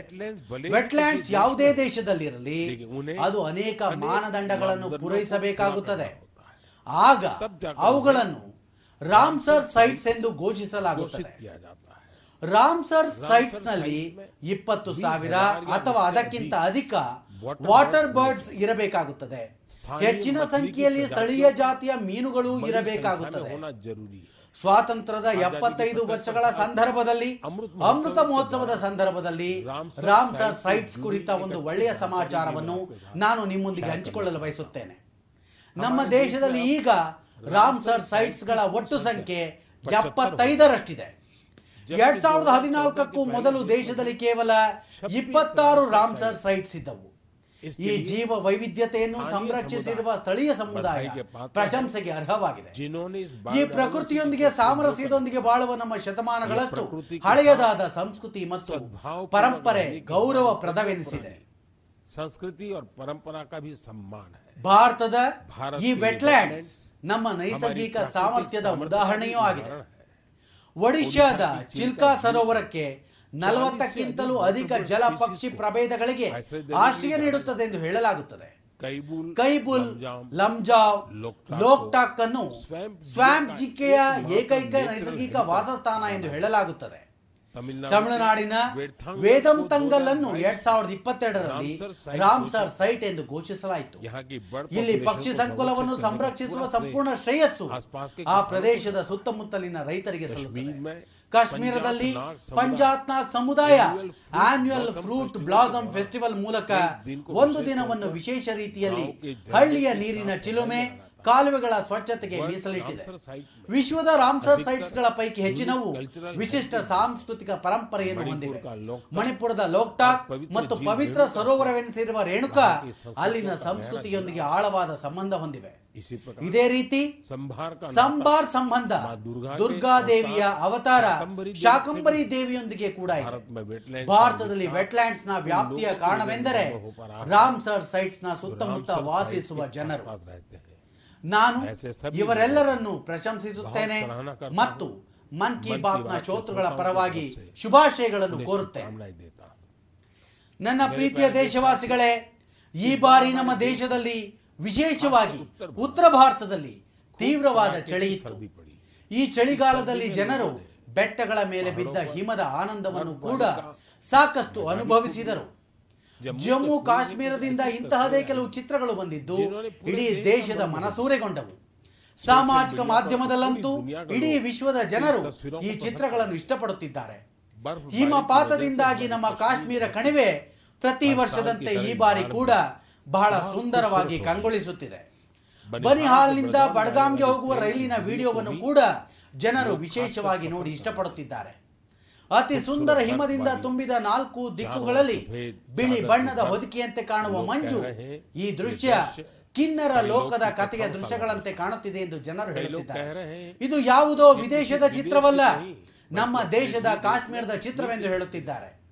ಓರ್ವ ಸಾಮಾಜಿಕ ಜಾಲತಾಣ ಬಳಕೆದಾರ ಹೀಗೆಂದು ಬರೆದಿದ್ದಾರೆ. ಸ್ವರ್ಗ ಇದಕ್ಕಿಂತ ಸುಂದರವಾಗಿರಲು ಹೇಗೆ ಸಾಧ್ಯ? ಈ ಮಾತು ಖಂಡಿತವಾಗಿಯೂ ಸರಿಯಾಗಿದೆ. ಆದ್ದರಿಂದಲೇ ಅಲ್ಲವೇ ಕಾಶ್ಮೀರವನ್ನು ಭೂಮಿಯ ಸ್ವರ್ಗ ಎಂದು ಕರೆಯುವುದು. ನೀವು ಕೂಡ ಈ ಚಿತ್ರಗಳನ್ನು ನೋಡಿ ಕಾಶ್ಮೀರ ಪ್ರವಾಸ ಮಾಡಬೇಕೆಂದು ಖಂಡಿತವಾಗಿ ಯೋಚಿಸುತ್ತೀರಿ ಅಲ್ಲವೇ? ನೀವು ಖಂಡಿತವಾಗಿಯೂ ಹೋಗಿ ಮತ್ತು ನಿಮ್ಮೊಂದಿಗೆ ನಿಮ್ಮ ಸ್ನೇಹಿತರನ್ನು ಕೂಡ ಕರೆದೊಯ್ಯಿರಿ. ಕಾಶ್ಮೀರದಲ್ಲಿ ಹಿಮಾಚಾದಿತ ಬೆಟ್ಟಗಳು ಪ್ರಾಕೃತಿಕ ಸೌಂದರ್ಯ ಮಾತ್ರವಲ್ಲದೆ ನೋಡಲು ಅರಿಯಲು ಬಹಳಷ್ಟಿದೆ. ಕಾಶ್ಮೀರದ ಸೈದಾಬಾದ್ನಲ್ಲಿ ವಿಂಟರ್ ಗೇಮ್ಸ್ ಆಯೋಜಿಸಲಾಗಿತ್ತು. ಈ ಗೇಮ್ಸ್ಗಳ ಧ್ಯೇಯ ಹಿಮ ಕ್ರಿಕೆಟ್ ಸ್ನೋ ಕ್ರಿಕೆಟ್ ಎಂಬುದಾಗಿತ್ತು. ಸ್ನೋ ಕ್ರಿಕೆಟ್ ಬಹಳ ರೋಮಾಂಚನವಾಗಿರುತ್ತದೆ ಎಂದು ನೀವು ಯೋಚಿಸುತ್ತಿರಬಹುದಲ್ಲವೇ? ನೀವು ಸರಿಯಾಗಿ ಯೋಚಿಸುತ್ತಿದ್ದೀರಿ. ಕಾಶ್ಮೀರದ ಯುವ ಜನತೆ ಹಿಮದ ನಡುವೆ ಕ್ರಿಕೆಟ್ ಆಟವನ್ನು ಮತ್ತಷ್ಟು ಅದ್ಭುತವಾಗಿಸುತ್ತಾರೆ. ಇದರ ಮೂಲಕ ಕಾಶ್ಮೀರದಲ್ಲಿ ಮುಂದೆ ಟೀಮ್ ಇಂಡಿಯಾ ಪರವಾಗಿ ಆಡಬಹುದಾದ ಯುವ ಕ್ರೀಡಾಕಾರರ ಅನ್ವೇಷಣೆ ಕೂಡ ನಡೆಯುತ್ತದೆ. ಇದು ಒಂದು ರೀತಿಯಲ್ಲಿ ಖೇಲೋ ಇಂಡಿಯಾ ಮೂವ್ಮೆಂಟ್ನ ವಿಸ್ತರಣೆಯಾಗಿದೆ. ಕಾಶ್ಮೀರದಲ್ಲಿ ಯುವ ಜನತೆಯಲ್ಲಿ ಕ್ರೀಡೆಗಳ ಬಗ್ಗೆ ಉತ್ಸಾಹ ಹೆಚ್ಚಾಗುತ್ತಿದೆ. ಮುಂಬರುವ ದಿನಗಳಲ್ಲಿ ಅವರ ಪೈಕಿ ಅನೇಕ ಯುವಕ ಯುವತಿಯರು ದೇಶಕ್ಕಾಗಿ ಪದಕಗಳನ್ನು ಗೆಲ್ಲುತ್ತಾರೆ. ತ್ರಿವರ್ಣ ಧ್ವಜ ಹಾರಿಸುತ್ತಾರೆ. ಮುಂದಿನ ಬಾರಿ ನೀವು ಕಾಶ್ಮೀರ ಪ್ರವಾಸ ಯೋಚಿಸುವಾಗ ಇಂತಹ ವಿಶೇಷತೆಗಳನ್ನು ನೋಡಲು ಕೂಡ ಸಮಯ ಮೀಸಲಿಡಿ ಎನ್ನುವುದು ನಿಮಗೆ ನನ್ನ ಸಲಹೆಯಾಗಿದೆ ಈ ಅನುಭವ ನಿಮ್ಮ ಪ್ರವಾಸವನ್ನು ಮತ್ತಷ್ಟು ಸ್ಮರಣೀಯವಾಗಿಸುತ್ತದೆ ನನ್ನ ಪ್ರೀತಿಯ ದೇಶವಾಸಿಗಳೇ ಗಣತಂತ್ರವನ್ನು ಬಲಿಷ್ಠಗೊಳಿಸುವ ನಮ್ಮ ಪ್ರಯತ್ನ ನಿರಂತರ ಸಾಗುತ್ತಲೇ ಇರಬೇಕು. ಜನರ ಸಹಕಾರದಿಂದ ಎಲ್ಲರ ಪ್ರಯತ್ನದಿಂದ ದೇಶಕ್ಕಾಗಿ ನಮ್ಮ ಕರ್ತವ್ಯಗಳನ್ನು ನಿಭಾಯಿಸುವುದರಿಂದ ಗಣತಂತ್ರ ಸದೃಢಗೊಳ್ಳುತ್ತದೆ. ನಮ್ಮ ಮನ್ ಕಿ ಬಾತ್ ಕಾರ್ಯಕ್ರಮ ಇಂತಹ ಕರ್ತವ್ಯನಿಷ್ಠ ಹೋರಾಟಗಾರರ ಗಟ್ಟಿ ಧ್ವನಿಯಾಗಿದೆ ಎಂದು ನನಗೆ ಸಂತೋಷವೆನಿಸುತ್ತದೆ. ಮುಂದಿನ ಬಾರಿ ಪುನಃ ಭೇಟಿಯಾಗೋಣ. ಇಂತಹ ಕರ್ತವ್ಯನಿಷ್ಠ ಹೋರಾಟಗಾರರ ಆಸಕ್ತಿಪೂರ್ಣ ಮತ್ತು ಸ್ಫೂರ್ತಿದಾಯಕ ಕಥೆಗಳೊಂದಿಗೆ ಅನಾಥ ಅನಂತ ಧನ್ಯವಾದಗಳು ऐसे कर्तव्यनिष्ठ लोगों की दिलचस्प और प्रेरक गाथाओं के साथ बहुत बहुत धन्यवाद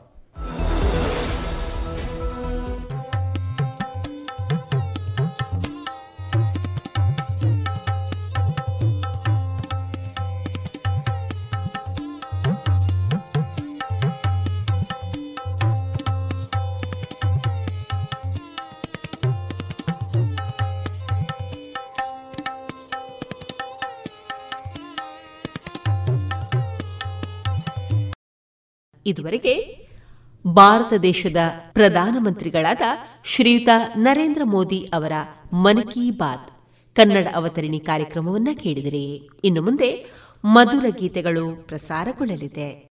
ಚಲನಚಿತ್ರ ಕುಲಗೌರವ. ಸಾವಿರದ ಒಂಬೈನೂರ ಎಪ್ಪತ್ತೊಂದರಲ್ಲಿ ತೆರೆಗೆ ಬಂದ ಕುಲಗೌರವ ಚಲನಚಿತ್ರವು ಪಿಕೆಟಿ ಶಿವರಾಮ್ ಇವರ ನಿರ್ದೇಶನದಲ್ಲಿ ಮೂಡಿಬಂದಿದೆ. ಇದರ ಚಿತ್ರಕಥೆಯನ್ನು ಜಿ. ಬಾಲಸುಬ್ರಹ್ಮಣ್ಯ ಇವರು ಬರೆದಿದ್ದು, ರಾಜ್ಕುಮಾರ್ ಅವರು ತ್ರಿಪಾತ್ರದಲ್ಲಿ ಅಭಿನಯಿಸಿದ ವಿಶಿಷ್ಟ ಚಲನಚಿತ್ರವಿದೆ. ಈಶ್ವರಿ ಪ್ರೊಡಕ್ಷನ್ ಅವರು ಈ ಚಲನಚಿತ್ರವನ್ನು ನಿರ್ಮಿಸಿದ್ದು, ಎನ್. ವೀರಸ್ವಾಮಿ ಅವರು ಇದರ ನಿರ್ಮಾಪಕರು. ಸಂಗೀತ ನಿರ್ದೇಶನವು ಟಿ. ಜಿ. ಲಿಂಗಪ್ಪ ಅವರದಾಗಿತ್ತು.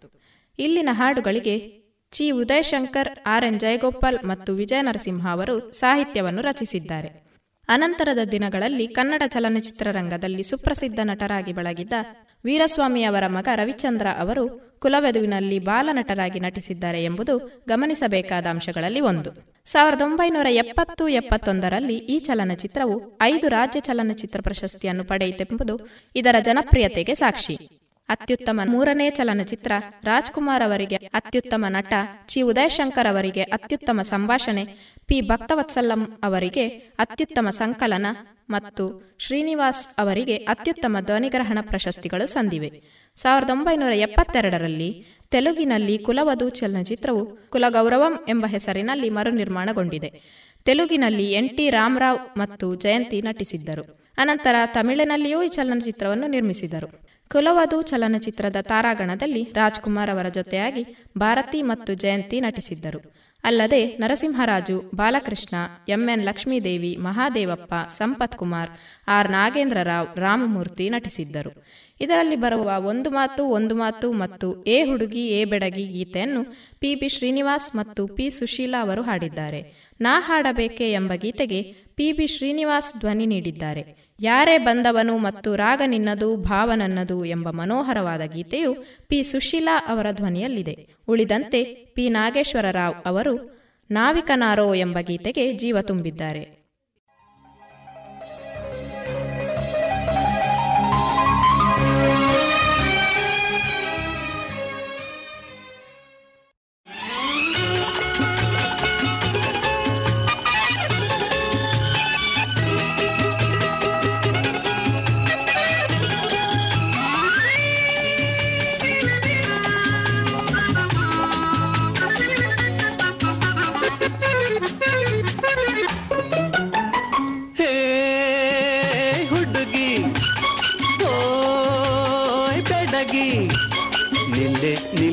ನಿಲ್ಲೇ ನಿಲ್ಲೆ ನಾನು ಬರುವೆ ಜೊತೆಯಲ್ಲೇ.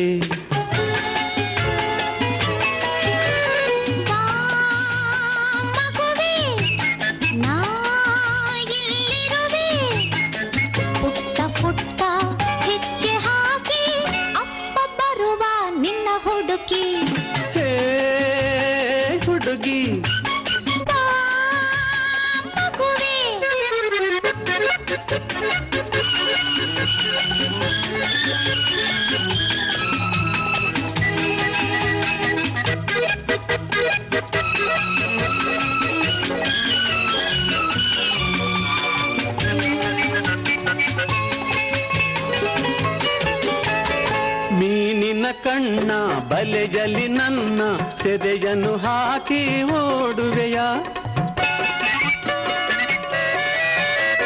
ಮೀನಿನ ಕಣ್ಣ ಬಲೆಯಲ್ಲಿ ನನ್ನ ಸೆದೆಯನ್ನು ಹಾಕಿ ಓಡುವೆಯ?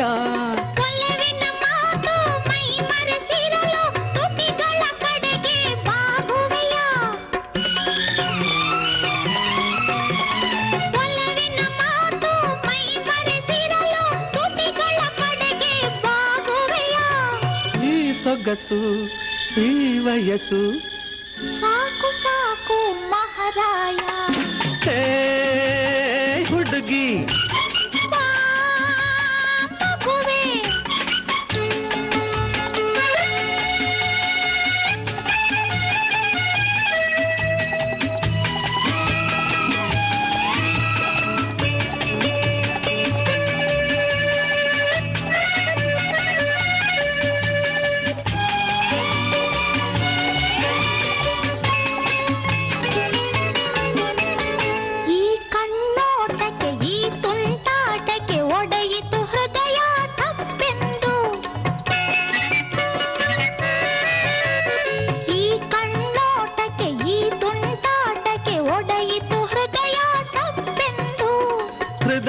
ನಿಪುಣ ವೈದ್ಯರ ಜಾಣ ಕೊಡುವನು ಬಾರೆ ಹೊಸದೊಂದು ಬಾ ಹುಡುಗಿ. ಬಿಡು ಹುಡುಗ. ಒಂದೇ ಒಂದು ಸಿಹಿ ಮುತ್ತು. ಅಲ್ಲೇ ನೋಡು ಆಪತ್ತು ಪತ್ತು. ಹುಡುಗಿ. ನಿಲ್ಲೆ ನಿಲ್ಲೆ ಅಲ್ಲೇ ನಿಲ್ಲೆ.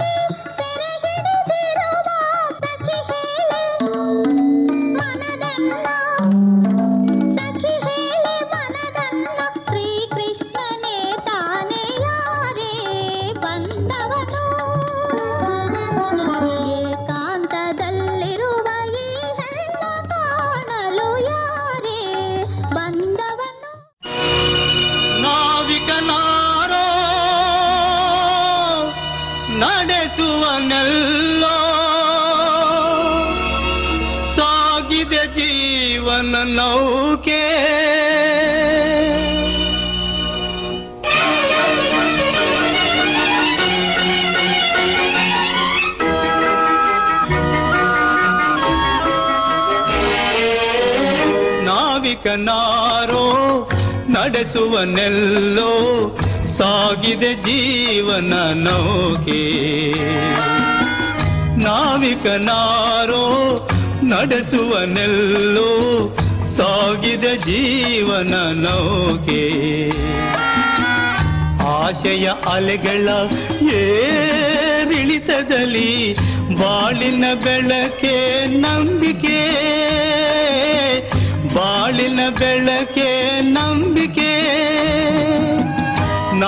ನಾವಿಕನಾರೋ ನಡೆಸುವನೆಲ್ಲೋ ಸಾಗಿದ ಜೀವನ ನೋಗೆ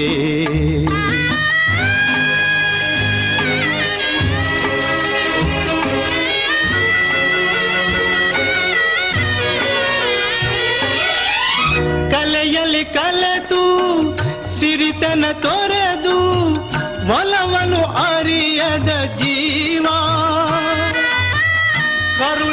ಕುಡಿಗೆ ನೆರಳನು ಕಾಣದು, ತಾಳಿದೆ ಬೇಗುದು ನೋವ.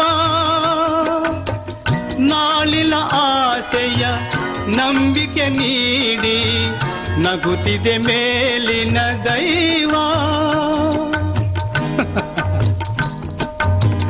ನಾವಿಕನಾರೋ, ನಡೆಸುವನೆಲ್ಲೋ ಸಾಗಿದೆ ಜೀವನ ನೌಕೆ.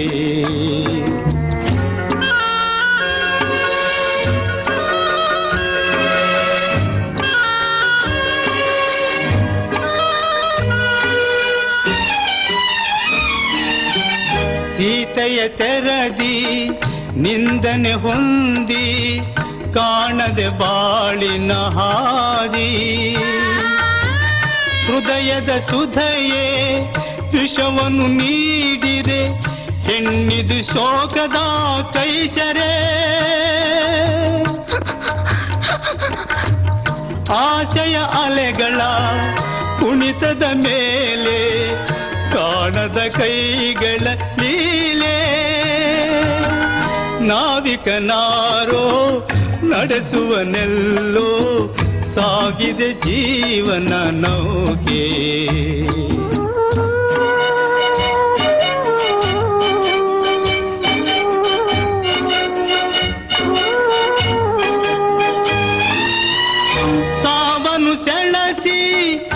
ಮುಪ್ಪಿನ ಉಸಿರು ಹೊತ್ತಿದೆ ಎಲ್ಲ ದೂರು.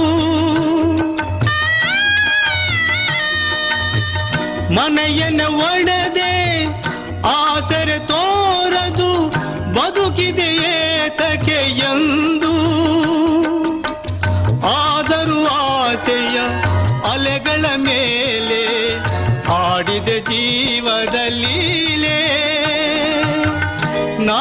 ನಾವಿಕನಾರೋ ನಡೆಸುವನೆಲ್ಲೋ ಸಾಗಿದೆ ಜೀವನ ನೌಕೆ ನಾವಿಕನಾರೋ ನಡೆಸುವನೆಲ್ಲೋ ಸಾಗಿದೆ ಜೀವನ ನೌಕೆ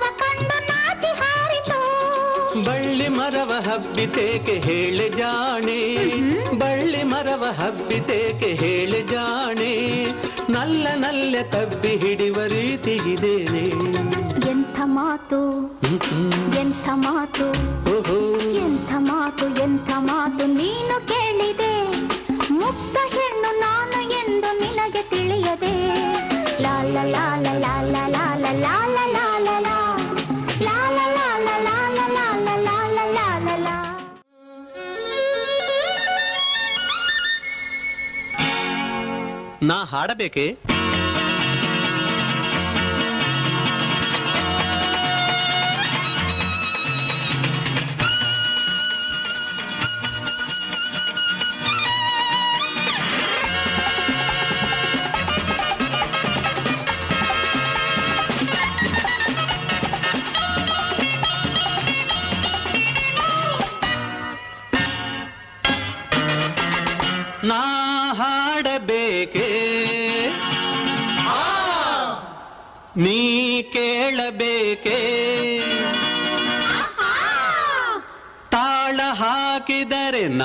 பாடுவே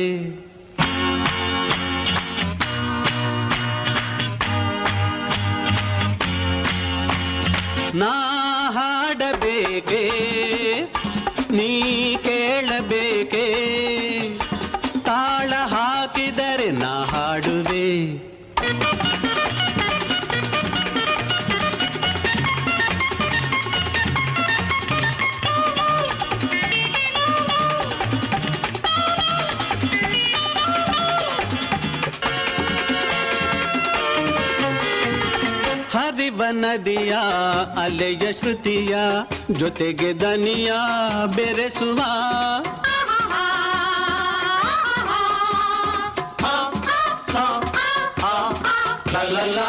ಹರಿವ ನದಿಯ ಅಲೆಯ ಶ್ರುತಿಯ ಜೊತೆಗೆ ದನಿಯ ಬೆರೆಸುವ.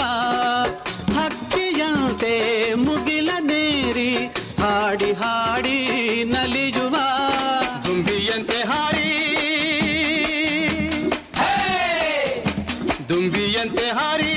ಹಾಡಿಗೆ ನಹಿರಿ ಜೋರಾಗಿ ಕುಣಿಯುವ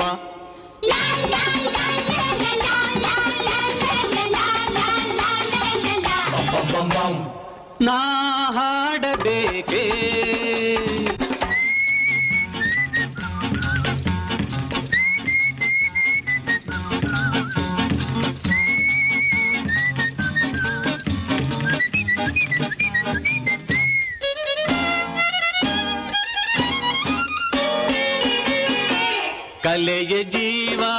ಕಲೆಗೆ ದೈವ, ಕಲೆಗೆ ಬಾಳು ಮೀಸಲು. ಕಲೆಗೆ ಜೀವ, ಕಲೆಗೆ ದೈವ, ಕಲೆಗೆ ಬಾಳು ಮೀಸಲು. ಸೇವೆಗೊಂದು ಹೂವು ನಾನು, ಲಲಿತ ಕಲೆಯ ಗುಡಿಯೊಳು. ನಿನ್ನ ಹಿಂದೆ ನಾನು. ನಿನ್ನ ಹಿಂದೆ ನನ್ನ ಮುಂದೆ ನೀನು ನಾನೆಲ್ಲ ಗೆಳೆಯನು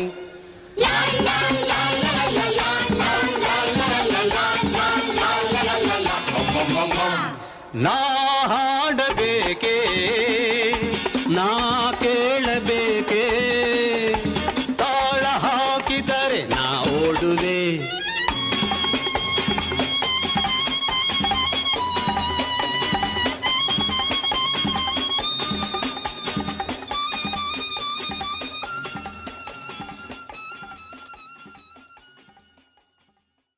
ಇದುವರೆಗೆ ಮಧುರ ಗಾನ ಪ್ರಸಾರವಾಯಿತು.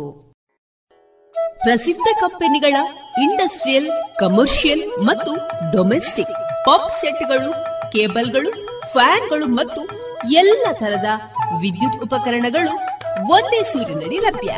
ಬನ್ನಿ ಮೈತ್ರಿ ಎಲೆಕ್ಟ್ರಿಕ್ ಕಂಪನಿಗೆ ಬಾಳು ಬೆಳಗಿಸುವ ಬಾಂಧವ್ಯ ನಿಮ್ಮದಾಗಿಸಲು ಕಾದಿದೆ Maitri electric company Susha chambers Molahalli Shivaraya road, Puttur.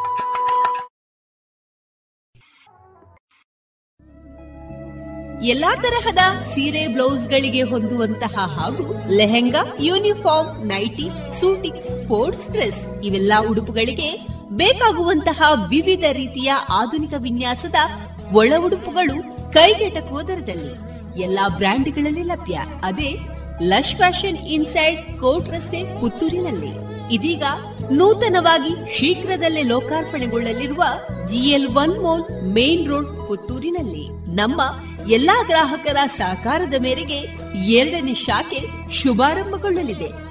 ಇನ್ನೂ ಹೆಚ್ಚಿನ ವಿಶಿಷ್ಟ ಶೈಲಿಯೊಂದಿಗೆ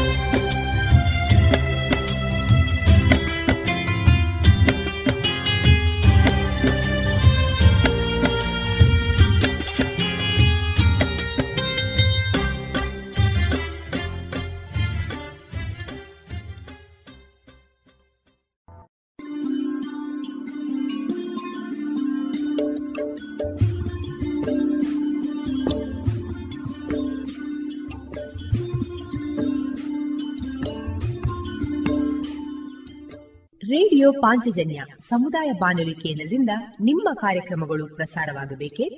ಹಾಗಿದ್ದರೆ ನಮ್ಮನ್ನು ಸಂಪರ್ಕಿಸಿ. ನಮ್ಮ ದೂರವಾಣಿ ಸಂಖ್ಯೆ ಸೊನ್ನೆ ಎಂಟು ಎರಡು ಐದು ಒಂದು ಎರಡು ಒಂಬತ್ತು ಎಂಟು ನಾಲ್ಕು ಒಂಬತ್ತು ಒಂಬತ್ತು.